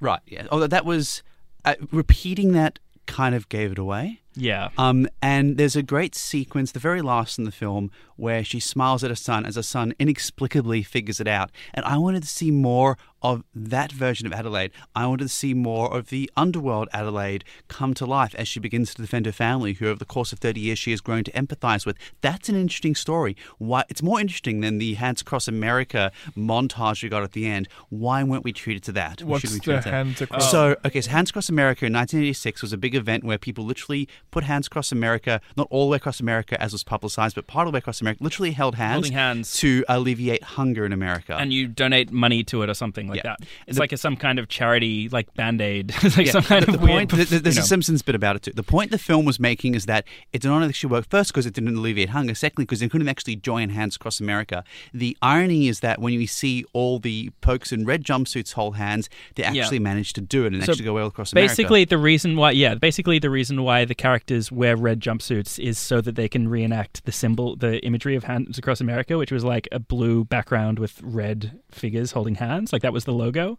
That's the re. And at the beginning of the movie, you see as a child. Adelaide watching a TV ad for Hands Across America, so which is shortly oh, before she gets the- taken the, underground. The voiceover. Here's what Hands Across America is. Here's how the sweet relevance the movie. So much of this, you can't just dump exposition. it's it, everything becomes telegraphed. It's it's what Yeah. Get Out managed to do so well. What this film did so poorly. But if this had been revealed earlier, I, I think it would have added more to the film in one of the areas I was giving it the most criticism earlier, which is as a social critique, because it, it would have been really like you see these people as disgusting, but it is it could be you. You know, all it takes is like a little twist of fate, and you could be one of the under people. It had so much more. Um, to, more to think about, which is why I think it would have registered more if it had been revealed earlier on in the narrative, and it also would have um, provided more context to the anger. It- you know, it's it's not just about it's less about where the scary horror movie equivalents of you as you took this from me. Yeah, it also would have been more interesting to see the dynamic play out with the son if he had been run away instead of being taken. If we'd seen him begin to distrust Adelaide.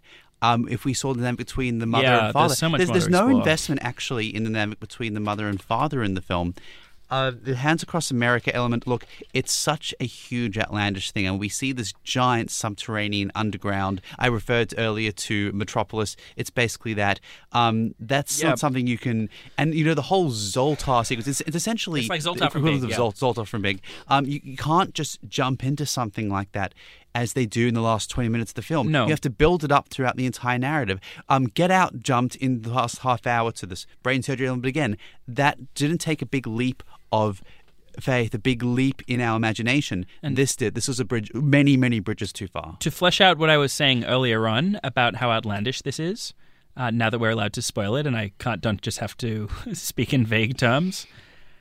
All right, so there's this underground world where people are mystically tethered to the people above ground. So we have to believe that essentially there's um, that America is you know doesn't just have some mysterious tunnels, but basically all of America is mysterious tunnels. That's why I think um, speaking about the weird place this sits between magical realist um, allegory and um, realism, it shouldn't have opened up with uh, with on-screen text talking about the tunnels with um, below America because that makes you start to think, hang on, I don't think there's that ma- many tunnels for there to be this kind of Never society open existing. with title cards. But if you if but that is asking you to read it as if it's a literal thing adhering to real life rules, as you know, referencing the real life tunnels that exist within America. And this clearly can't take place. You know, this is a, this is a fantasy world, right? Um, but then the sci-fi element it alluded to is it says something about how you know we were created below the surface, maybe to control you people from up above. That's interesting. If you're going to drop a detail like either leave these people this? as as yeah, know. who did this and why and and how can you control people above from an underclass that seems like it, actually i would say that confuses the metaphor that it seems like the movie is going for about where americans were the underclass because if the, you i would have thought that um it's the upper class are trying to control the people underground right that, but this line that's dropped in says that the people below ground were created in order to control the people above ground. there was a mistake. Huh? Or, oh, so how did uh, like, that's- has been I there mean forever? But movie. how did Adelaide find out about all this when it's just been abandoned? Yeah, exactly. Maybe maybe it's a. I was going to say maybe it's a story that's been told, but no, it hasn't been. So is that just her speculative theory? And if it is, yeah, it contradicts this movie as a social metaphor. Like, in what way uh, were the poor people of America created in order to control the, the rich people? That makes no sense. It's more like rich people from above, you know, control. I, I would have thought, if, if, you know, if this was to go in a sci-fi direction, if we were created, we were clones or something. Yeah, they allude to these people being clones. Um, maybe as a food source or something. I don't know. I'm just spitballing an idea, but something to suggest that their lives are lives of oppression to the people from below ground. Everything about this movie seems poorly thought out and contradictory of its own internal logic and of any message it seems to be going for. if if you want an interesting take on how the story could have developed and how these things been handled much better, what's the race in Doctor Who that live subterranean below the ground? They're not aliens, but they've always just lived. Um, they came back. They're, they're historic villains, but they came back in the um, Tennant, no, sorry, the Matt Smith era. When the Amy era, and that was interesting because they say we've lived here as long as you have. We share this world with you. We share your resources, and now we need to come towards the light and that handle has always handled that theme much better. Um, certainly, H.G. Wells' The Time Machine managed in quite an interesting way. Uh, this did not. It just threw these ideas at you, hoping they would all stick. Peele has these grandiose notions, and they're really, really interesting. If he'd gone for an ultra realistic or completely unrealistic um, semblance Completely, world, like, that would that would have world, worked. yeah. Um, having, but if it was a contained, if, if the whole thing was contained experiment, it wasn't literally across America, maybe. But he tried to have it both ends of the ends, and it did not gel. There's a lot of things within this movie that seem like they're just there because Jordan Peele thought they would be cool or scary, like the rabbits, which are barely relevant. Yet the movie lab- spends a lot of time laboring over the, that imagery. The favorite. Th- That's how you hand, that, that's how you the deploy rabbits. Yeah. Um, the red jumpsuits and the scissors. It's a dumb thing to be wondering about because it's totally beside the point. But I'm just left thinking, how did they mass produce these things underground? No, Um, and because the movie sort of, as I was saying before, seems to push into this is a, a li- this is literal, and yet in other ways is just completely poetic and divorced from reality. You can't No, I'm go gonna- bo- go both ways. All right, I'm going to give him credit for this is for a few reasons. Number one, um, the synergy of two identical halves coming together to destroy. Uh, which is what scissors are, is really interesting. Number two, the frequent recurring motif throughout the film is number 11, which is mirrored by the scissors. Um, the Bible what does verse, the eleven mean? All right, there's, there's, there's a lot. Well, one one, two identical parts, um, I- I- I mirror that images. it- yeah. Um, the eleven eleven Bible verse, which is about we will wreak a terrible punishment upon you. Uh, there's there's incredible. There- there's, there's quite interesting, consistent symbolism in this film, which I did appreciate. These film these characters are so unsympathetic because they want to kill because they're monsters essentially. You know, like yes they um yes they have reason to feel angry, but do they actually have any reason to feel angry to the people they're tethered to who had no idea of their existence? Like this if Well, the movie had su- following Adelaide. if the movie had suggested some kind of psychic link, uh, uh, some kind of way that, um, I guess, I guess you can say that what was done to Adelaide is the broad metaphor, but then that makes this whole thing about one person, as opposed to being a, about what it seems to want to become about at the end of the film, which is people taking back America. As she says, she says it's not just I'm an American; it's we're Americans, and the final images are of an America that's been taken by these people in a show of unity. So, if it had suggested some kind of psychic link between the people above and below ground, then I think it would have been more complicated in terms of our sympathy for the the tethered people, the below ground people, in um, giving them re- uh, reason to be angry and s- complicating the dynamics by making the people above ground culpable in some way. Um, as But it is, and people don't know. Neither, yeah, but, neither but knows. Everyone, but the people above ground are basically all innocents. You know, like they, they, you, the way that the metaphor in this film works isn't fleshed out enough for there to be some kind of whole you know, idea of holy justice being carried out, which I think would have been way more interesting. A movie where I could, on some level, see these huge, it's too big a logical leap. yeah, if I could see these people not just as like horror movie screeching creatures, but as actually justified in some way in their anger. But it seems within the lore of this film, um, when she says that we were created and tethered, that the people they should be angry at are the people who created them, not at their doubles above ground. It's It's just it's just we are angry at you because you had privileges. But um, that metaphor falls apart as a metaphor for the social class when um, it, it's not that we're turning a blind eye to the doubles, uh, or to talk about that in real life terms, it's not that we're turning a blind eye, enjoying our privileges and ignoring the poor people, which I think is would make sense as a metaphor. It's that we literally didn't know that they existed until they come to us and kill us. So it's just cruel as opposed to complex or saying anything interesting about society. Well, it's interesting all the Prince and Pauper tales that you've seen envelop media throughout centuries, where a character who's who are identical uh, lead two very different lives. You look at the Man in the Iron Mask. Um, look at the episode of Star Trek where Riker discovers he has a doppelganger who is exactly him, but who has not been able to advance to the same extent. And in all these circumstances, one either the character who is of the lower class or worse off um, seeks either to proactively or deceptively advance, or the character who is more well off has an opportunity to try and right wrong or learn of the other circumstance. No, that isn't possible here. No one, um, the, the, the, the people underground don't have the agency. The people above ground, all the people below ground have the knowledge. Yeah. So there's no ability to, uh, for development from any of these characters. Yeah, I think the film would have worked better with just this metaphor if it were simply about a force of pure evil. You know, just a, a fantasy of pure evil coming to to take us, some kind of anxiety about evil li- lurking underneath the surface. Um, I, I actually I would love if this were a well developed social metaphor, but there simply isn't enough there for it to work on that level.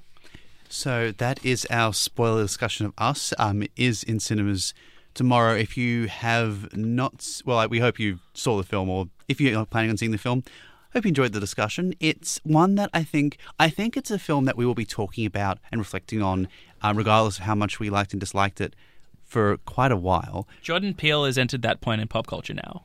Yeah, yes, good for him. What he's what he's done, the career he's built, it's I- incredible. this just in, he he made a comment um, saying that um, you know he's never going to have a white dude lead in his films going forward because he says there are so many others of those films, and I have the opportunity to do something different and good for him. One of the most interesting things about this film is that it has a black family cast in a role of just everyman char- characters, everyday family. and no attention is r- explicitly drawn to their race. Throughout yeah, the which um, you know he's right. Why not? Yeah. Yeah. And they, and they were great. Yeah. All the act, all the performers were. I really, Lupita It- Nyong'o. it- my it- God. the most interesting thing about this film politically is that he casts a black family without making a big deal about the fact that they're black. That they are cast just as people, and that's just accepted by the other characters within the story. So that is us. Um, Fox has still been taken over by Disney. Sadly, that has not changed since we started recording. And our top films of the year. Well, I guess it's a well, look, Body of the Three Faces, depending on how you see it, and our bottom film, Tower of Bright Day, closely, closely, ever so closely followed by Anna and the Apocalypse. It's been a long one. Thanks for sticking with us to the end. Thanks for listening. Uh, we'll be back next week. Have a wonderful night. Enjoy. to enjoy movies. Oh, I, Yeah. I, I, I, I will. I promise. I promise I will. Have a good night. Good night.